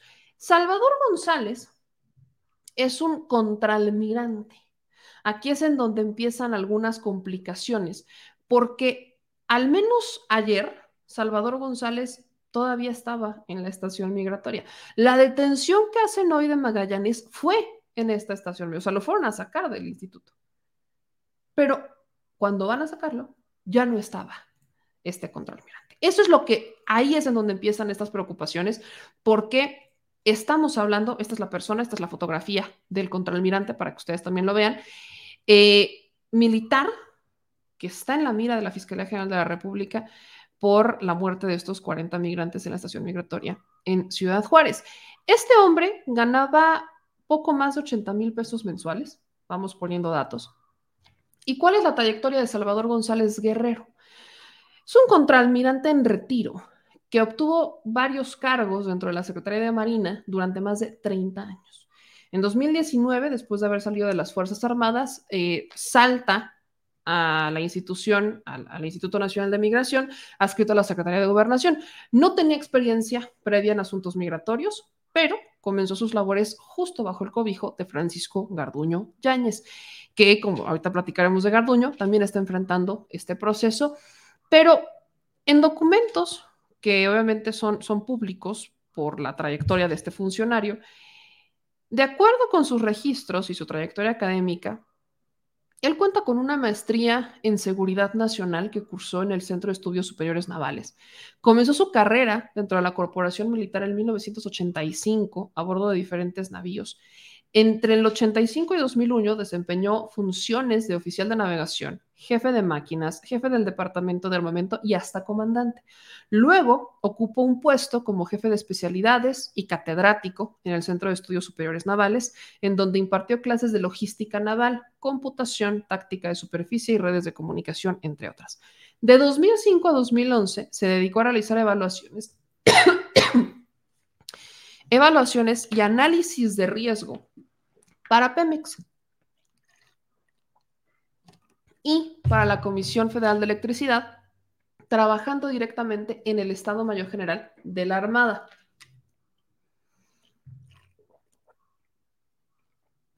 Perrón, se me cerró la garganta.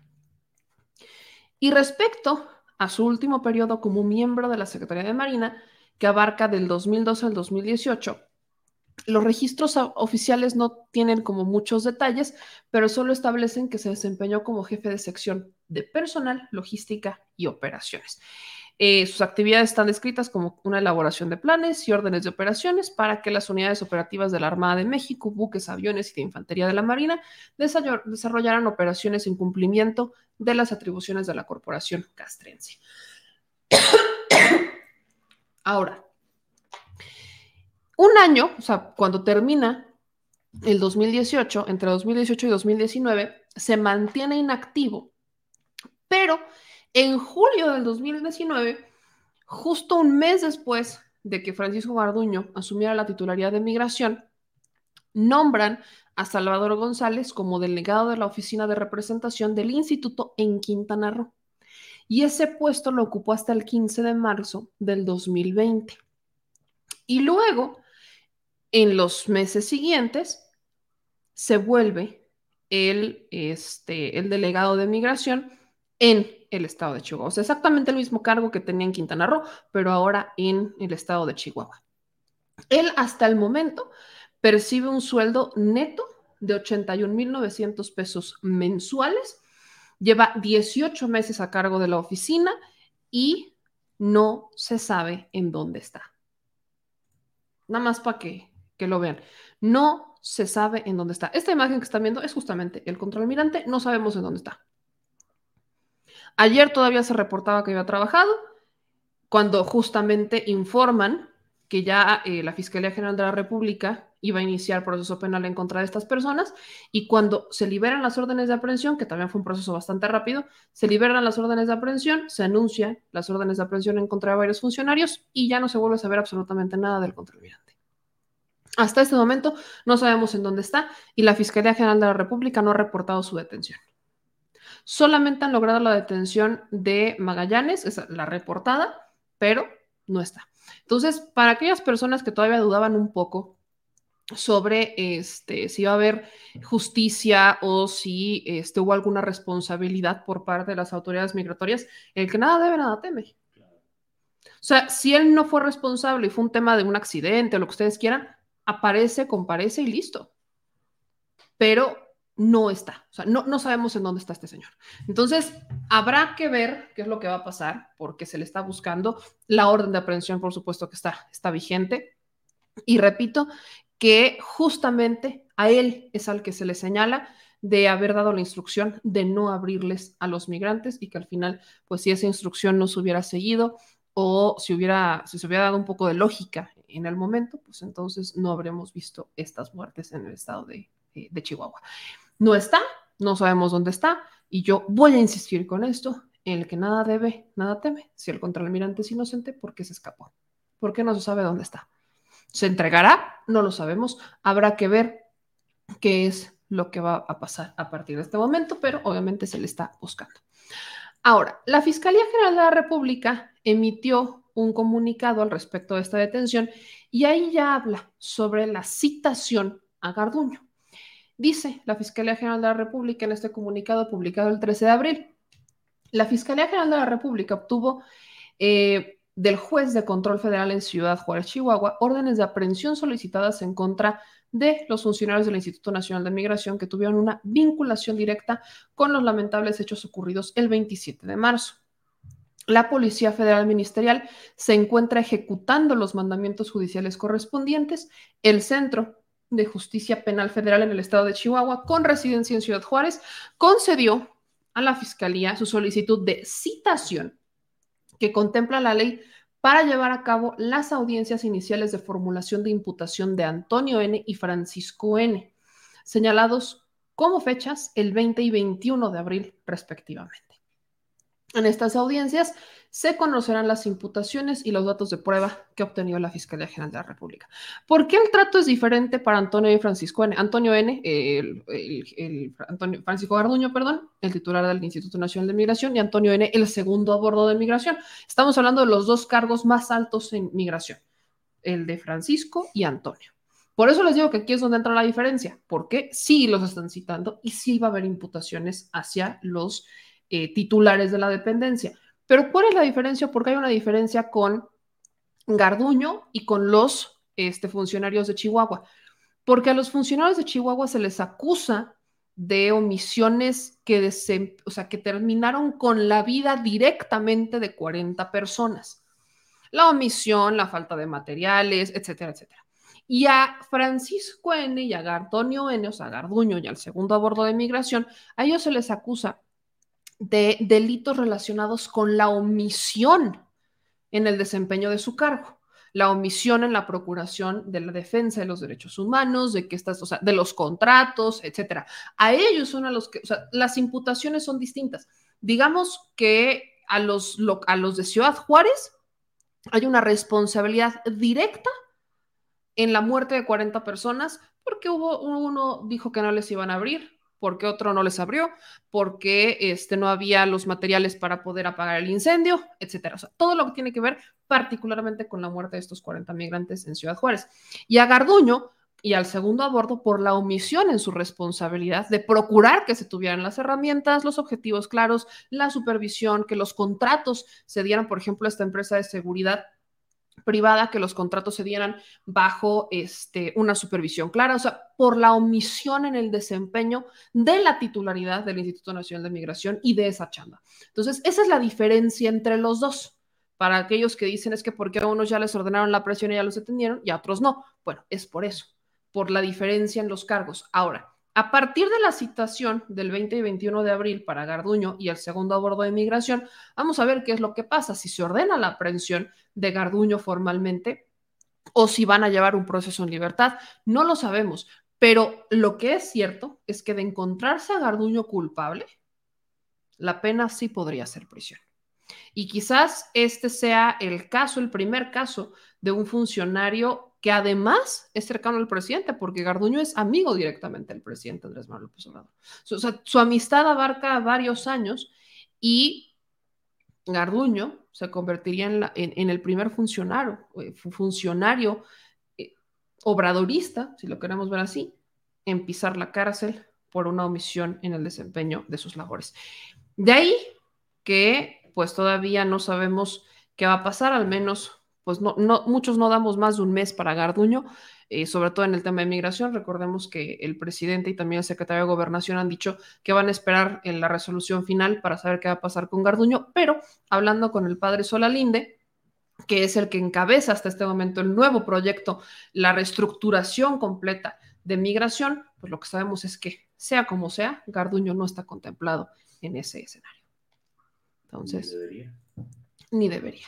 Entonces, pues ah, ahí está la actualización sobre esta tragedia en Ciudad Juárez, Chihuahua.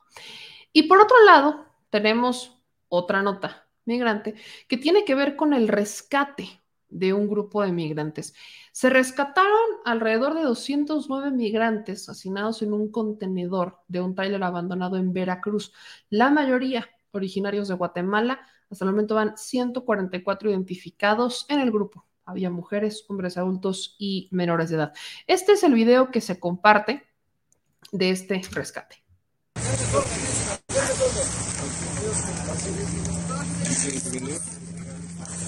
Ahí se alcanza a ver cómo está esta situación bastante lamentable. Por parte del Instituto Nacional de Migración, hablan que se trata de 161 personas adultas, 23 en 9 núcleos familiares, 25 menores no acompañados y la unidad fue abandonada cerca de Nuevo Teapa. Esto eh, hay que recordar que si bien la mayoría son originarios de Guatemala, también había migrantes de El Salvador, Ecuador y Honduras en una caja seca de un tráiler abandonado en la carretera Villahermosa-Coatzacoalco, cerca de la localidad de Nuevo Teapa, en Veracruz. Con el apoyo de la Guardia Nacional, poco antes de la medianoche del miércoles 12 de abril, se logró localizar ese transporte en el que se escuchaban gritos de auxilio de quienes viajaban en condiciones de hacinamiento. Se eh, procedió a la apertura de una de las puertas de las cuales comenzaron a asomarse mujeres y hombres adultos, así como menores de edad que pedían salir para tomar aire y agua. Esta caja tenía estructuras tubulares y tablones para acondicionar un segundo piso o tapanco a fin de transportar un mayor número de migrantes extranjeros. Integrantes del grupo Beta Acayucan del Instituto Nacional de Migración trasladaron de emergencia a una persona que ya presentaba síntomas de asfixia, la cual ya se recupera en un hospital cercano. Y como les decía, esta autoridad eh, migratoria ya identificó a 144 mujeres y hombres adultos que son procedentes de, de Guatemala, 6 de Honduras, 6 de El Salvador y 5 de Ecuador con una estancia irregular en México y también se brindó apoyo a 23 de Guatemala, El Salvador, Ecuador y Honduras que viajaban en núcleos familiares, así como a los menores de edad que iban no acompañados originarios de Guatemala que van a quedar ahora bajo la tutela del DIF. Esto es importante mencionarlo porque por ahí estaba escuchando esta nota de, eh, de Bukele, ¿no? Que Bukele decía que, por ejemplo, la tragedia de, Ciudad Juárez era un crimen de Estado y responsabiliza completamente al Estado mexicano de la tragedia. La pregunta que yo, yo, yo voy a hacer, yo, yo sé, yo fui a, fuimos al Salvador y platicamos con la gente, la entrevistamos y están muy contentos con lo que está haciendo Bukele. Pero también algo que nos decían tras bambalinas es que si bien el, el, Nayib Bukele está enfocándose en un tema de seguridad, justo porque su estrategia está en seguridad, ha dejado otras áreas completamente vacías o que al menos hasta el año pasado no estaban cubiertas. Y también es cierto que hay mucha gente que no quiere estar en El Salvador en este momento.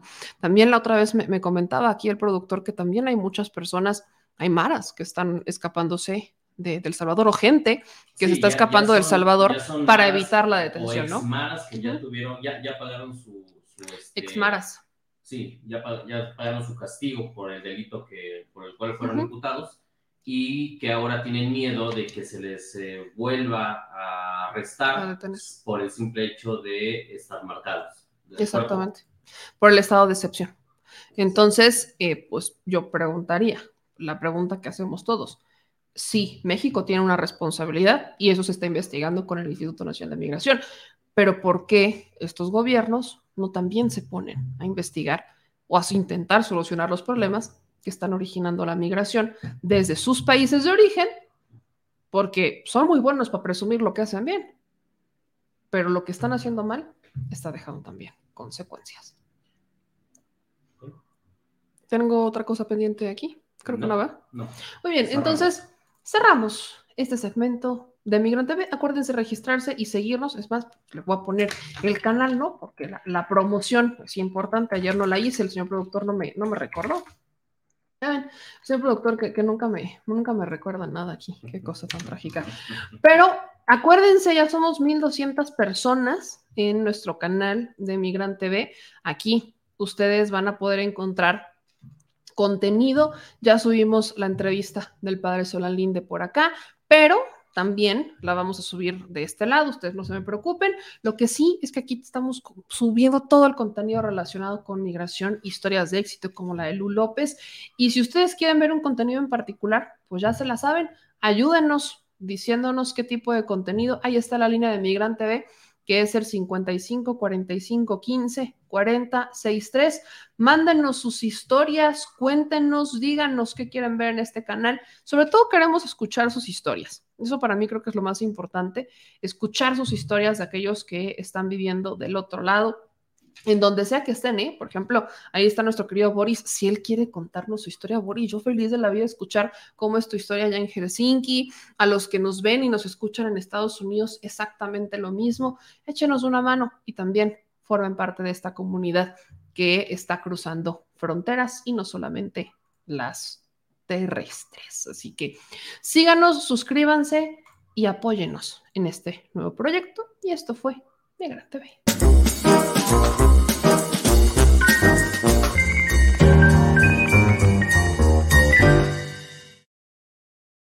Y me voy con una nota, porque todavía voy a dejar cosas para mañana. Me voy con una de la prima hermana del señor productor, porque me encanta, me fascina que ustedes terminen con una nota positiva.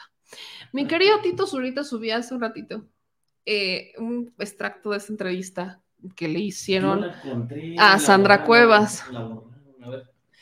Eh, que se enojó otra vez porque le dijeron señora. No soy una señora. No soy una señora. Adriana Pérez Cañedo le hace una entrevista en Enfoque, para Enfoque Noticias a la señora Sandra Cuevas y así reaccionó la señora. Yo quiero ver y escuchar esto. Disculpen ustedes. A ver. ¿Usted me dice cuándo puedo hablar, por favor? Sí, adelante. Es Ya. que usted me habló para entrevistarme. Por supuesto. Entonces, pues, puedo hablar yo, ¿no? Por supuesto, si no, no la busco, señora, y le Entonces- agradezco que nos tome la llamada. entonces, bueno, eh, déjeme yo le hablar ahora a mí, ¿qué le parece? Le agradezco muchísimo. Oh, no, no, oiga, espéreme un momento, por favor. Vaya, qué carácter, señora. Yo le estoy buscando a usted para hacerle algunas preguntas. Si no las quiere contestar, pues mejor no me hubiera tomado la llamada. Ya, yo creo que yo le estoy hablando con mucho respeto. también, no tiene usted. que dirigirse conmigo también, de esa usted, forma. Con todo respeto, Mire, estoy a- a mire, ver, ¿me va a permitir me llama usted, No, me no llama usted señora, me está eh, interrumpiendo, usted me hace una invitación para yo hablar y usted me habla de una forma grosera. No, ah, Eh, veamos hacia adelante, veamos. ¿Usted me dice cuándo puedo hablar, por favor? Sí, adelante. Es Ya. que usted me habló para entrevistarme. Por supuesto. Entonces, pues, puedo hablar yo, ¿no? Por supuesto, si no, no la busco, señora, y le agradezco que nos tome la llamada. entonces, bueno, déjeme yo le hablar ahora a mí, agradezco ¿qué le parece? Le ¿Qué agradezco parece? muchísimo. Oh, no, no, oiga, espéreme un momento, por favor. Vaya, qué carácter, señora. Yo le estoy buscando a usted para hacerle algunas preguntas. Si no las quiere contestar, pues mejor no me hubiera tomado la llamada. Ya, yo creo que yo le estoy hablando con mucho respeto. también, no tiene usted. que dirigirse Yo conmigo también, de esa usted, forma. Con todo respeto, Mire, estoy a- a mire, ver, ¿me va a permitir me llama usted, No, me no llama usted señora, me está eh, interrumpiendo, usted me hace una invitación para yo hablar y usted me habla de una forma grosera. No, ah, Eh, veamos hacia adelante, veamos. Usted me No lo puedo dejar de escuchar, es un poco adictivo. Eh, O sea, siento que lo voy a poner como ringtone. Y mira que hablando de señoras, la señora Pérez Cañedo guardó la compostura y no se aguantó la risa porque dijo. Es que se- o es- sea- o sea, su risa fue de. Es verdad que usted se Se está están, poniendo pero así porque por le esto?" dije señora. O sea, nadie le está faltando al respeto. Nadie. Poco le faltó a Sandra Cuevas para gritarle así y aventarle el osito de peluche. Es que- Señora, será usted. señora, la más vieja de su casa. Pero es que, vaya, eh, ahora ya, fíjense que yo no lo había entendido de esa manera, pero tiene todo el sentido del mundo. El tema del osito de peluche es para que no le digan señora. Y vean, cada que puede la señora sale con su osito de peluche. O sea, literal, métanse Sandra Cobas osito de peluche y vean ustedes, échense esto. Ay, no más. Qué bonita. Tiene un problema. Con su osito de peluche, para que no le digan señora. Tiene una bronca con el tema. O sea, imagínate, llevar a un osito de peluche a una rueda de prensa. O sea, no, no es broma. Ahí está el osito de peluche. No, no, no. Dar, eso no es broma, pero también, mira. ¿Cómo ¿Eh? andará de. ¿Cómo andará de la azotea? ¿Todo bien en casa? ¿Todo bien en casa? ¿Qué edad tiene Sandra? Pues es tu prima hermana, ¿cómo vas a ver? No, ahí sí, no, yo no comparto relación con ella. Pero yo creo que Sandra Cuevas, ¿sabes qué le faltó? Hacer sus 15 años. Tiene 36 años. Tiene 36 años. Se ve más grande. Perdón, pero, pero con todo respeto, ¿no? Yo no dije nada. Con todo respeto, Nos pero vamos se ve como de el 40. canal. Con todo respeto, se ve más grande. Tiene 30, o sea, 6 años más grande que yo. Sí se ve más grande. Así la vida, ¿verdad? Pero, pero, o sea, o sea, lo peor del caso es, po- pobrecito, pero lo peor del caso es que se está enojando porque le dicen señora. Más absurdo. Es lo más absurdo del mundo. un Acusa que le faltan al respeto porque le dicen señora. ¿Se acuerdan cómo se puso con, con los legisladores que quería que le llamaran señora alcaldesa en la Cuauhtémoc? Oye, co- como, como antaño, ¿no? En los títulos nobiliarios. Así. Ajá, o sea, lady, mi lady. Sandra Cuevas, lo he dicho en más de una ocasión, esta señora ni con terapia de choques y una lobotomía sale de ese hoyo. Hay que tener, hay que tener conciencia de la crisis en la que vive. Señora Sandra, Sandra Cuevas, váyase al Tíbet. duquesa de Santa María la Ajá, sí, gracias. Señora Sandra Cuevas, Lady Sandra Cuevas, duquesa de Santa María la Ribera, tienes un gran problema de autoestima, mana. De verdad que sí estás, sí estás, sí me da pena. Sí me da pena tu caso, así que, insisto, ya ni para recomendarle a mi psicóloga, que, que mal, No, porque mi pobre no, psicóloga no, tendría que pagar con eso. No, no, no. no, pobre señora. No, por- o sea, mi psicóloga va a terminar traumada después de escuchar a Sandra Cuevas. Es que ya esa señora no sale ni con una, ni con una lobotomía. Imagínate que preocuparte porque te digan señora. Esa es tu mayor preocupación en la vida. Híjole, mano. Así las cosas. Con la duquesa de Santa María la Ribera. Vámonos con sus comentarios. El hijo desobediente. Ah, yo sí. Eh, soy la señora de las plantas, sí. Eh, dice el hijo desobediente, nos mandó 5 dólares de super chat. Servicio militar. Servicio militar. Ingresar a las fuerzas armadas a los 18. Derecho a votar, pagar impuestos, pero no poder ser diputado. Es discriminación. Estoy leyendo sus comentarios. Morenita, y esto sí es cierto, hace ratito vi un video de Juca, que le mando un abrazo. Ah, sí, este, creo que, ajá, creo que hackearon su canal y se lo bajaron. Entonces le mandamos ¿eh? un abrazo a, a Juca. Ojalá eh, se pueda recuperar de esta pronto, porque uno sabe lo que es hacer un esfuerzo para que crezca tu espacio y que de la nada alguien entre y te lo quiera bajar. Así que un abrazo a nuestro querido Juca. Elisa Azul nos mandó 25 dólares super chat y le preguntaba a Andrea que por qué tanto receso legislativo. Es, pues es que, ¿qué les digo? Trabajan, creo que son tres, cuatro meses, se van de receso y luego inicia otro periodo. Febrero, marzo, abril, Febrero, marzo, abril, junio, mayo. Y luego.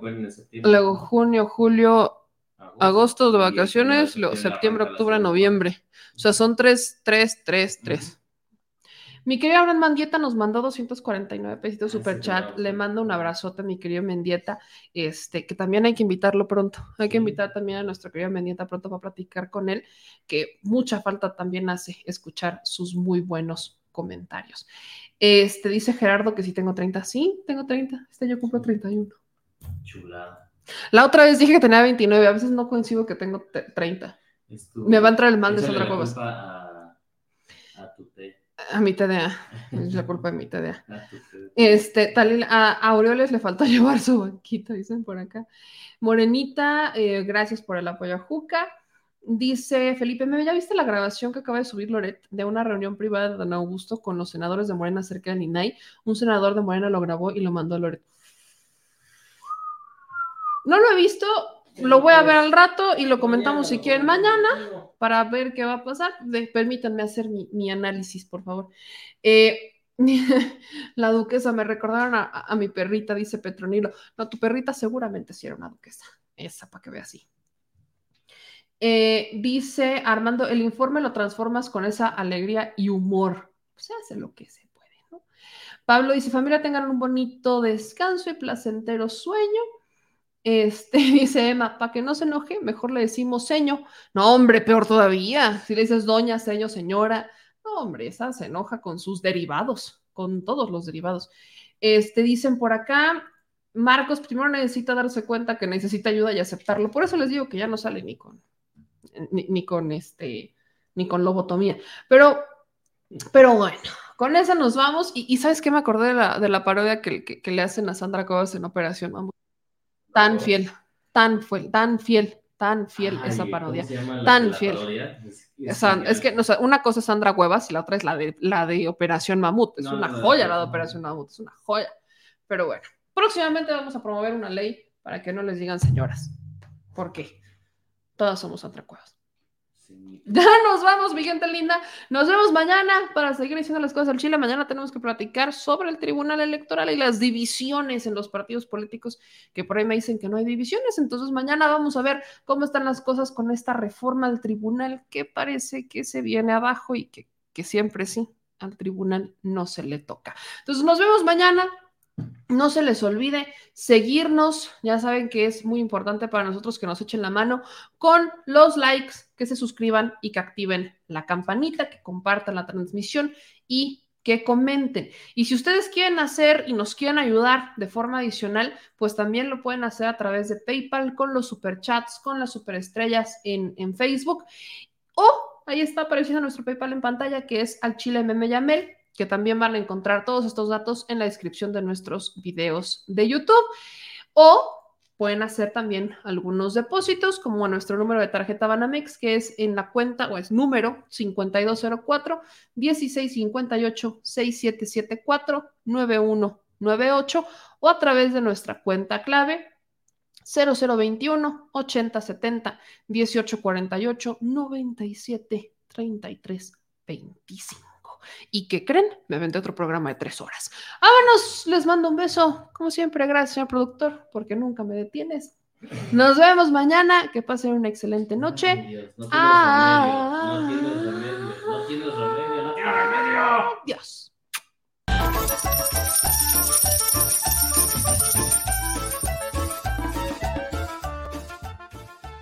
Al Chile Recuerda que una forma de apoyar nuestro proyecto e impulsarnos a generar más y mejor contenido es a través de los superchats en nuestras transmisiones en vivo.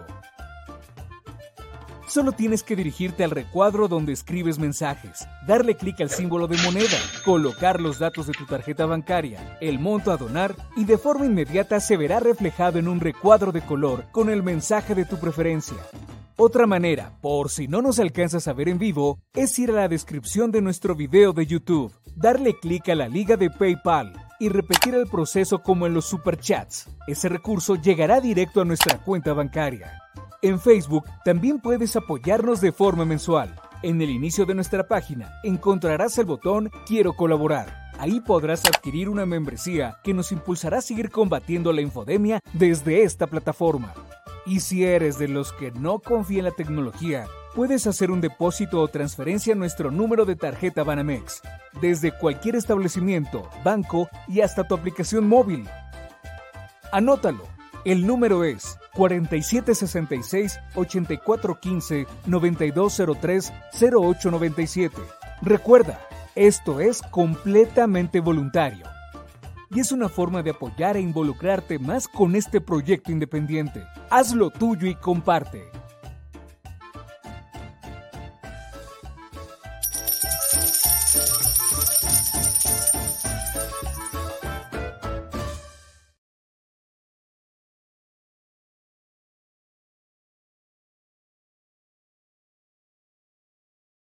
Al chile, la indiferencia es el peor enemigo de todos y más de los animales.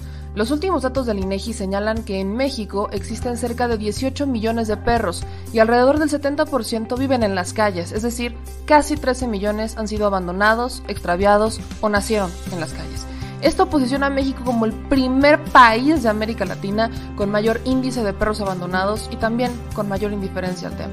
El abandono es un fenómeno que afecta a perros y gatos de todo tipo, no entiende de edades o de razas. El 20% de perros y el 11% de gatos abandonados son de pura raza, mientras que el resto son mestizos. Por otro lado, la mayoría de perros y gatos llegan al refugio en la edad adulta, aunque también son recogidos cachorros y animales de edad avanzada.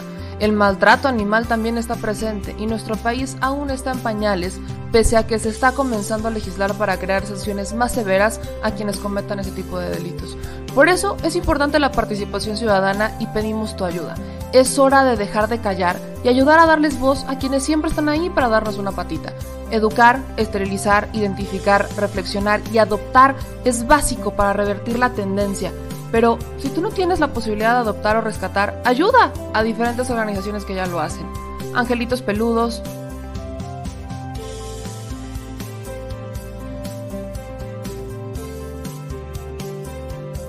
Amor sin raza.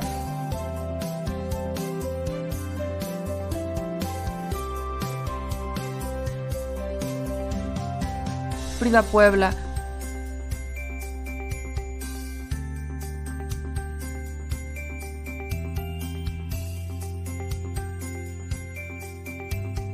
Rivera Rescue.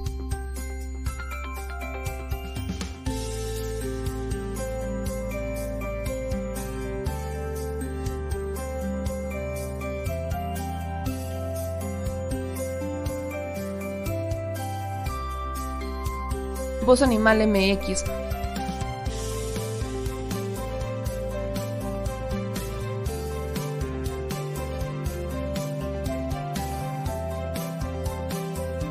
el albergue San Cristóbal,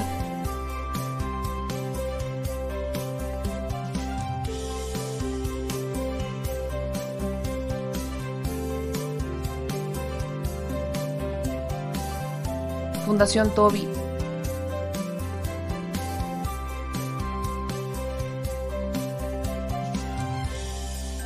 O Patitas Invisibles son algunas de las organizaciones a las que constantemente donamos y apoyamos, pero no es suficiente. Ayúdanos a que sean más voces las que salven vidas. Sus patitas, de verdad, pueden salvar tu vida. Difunde y dona.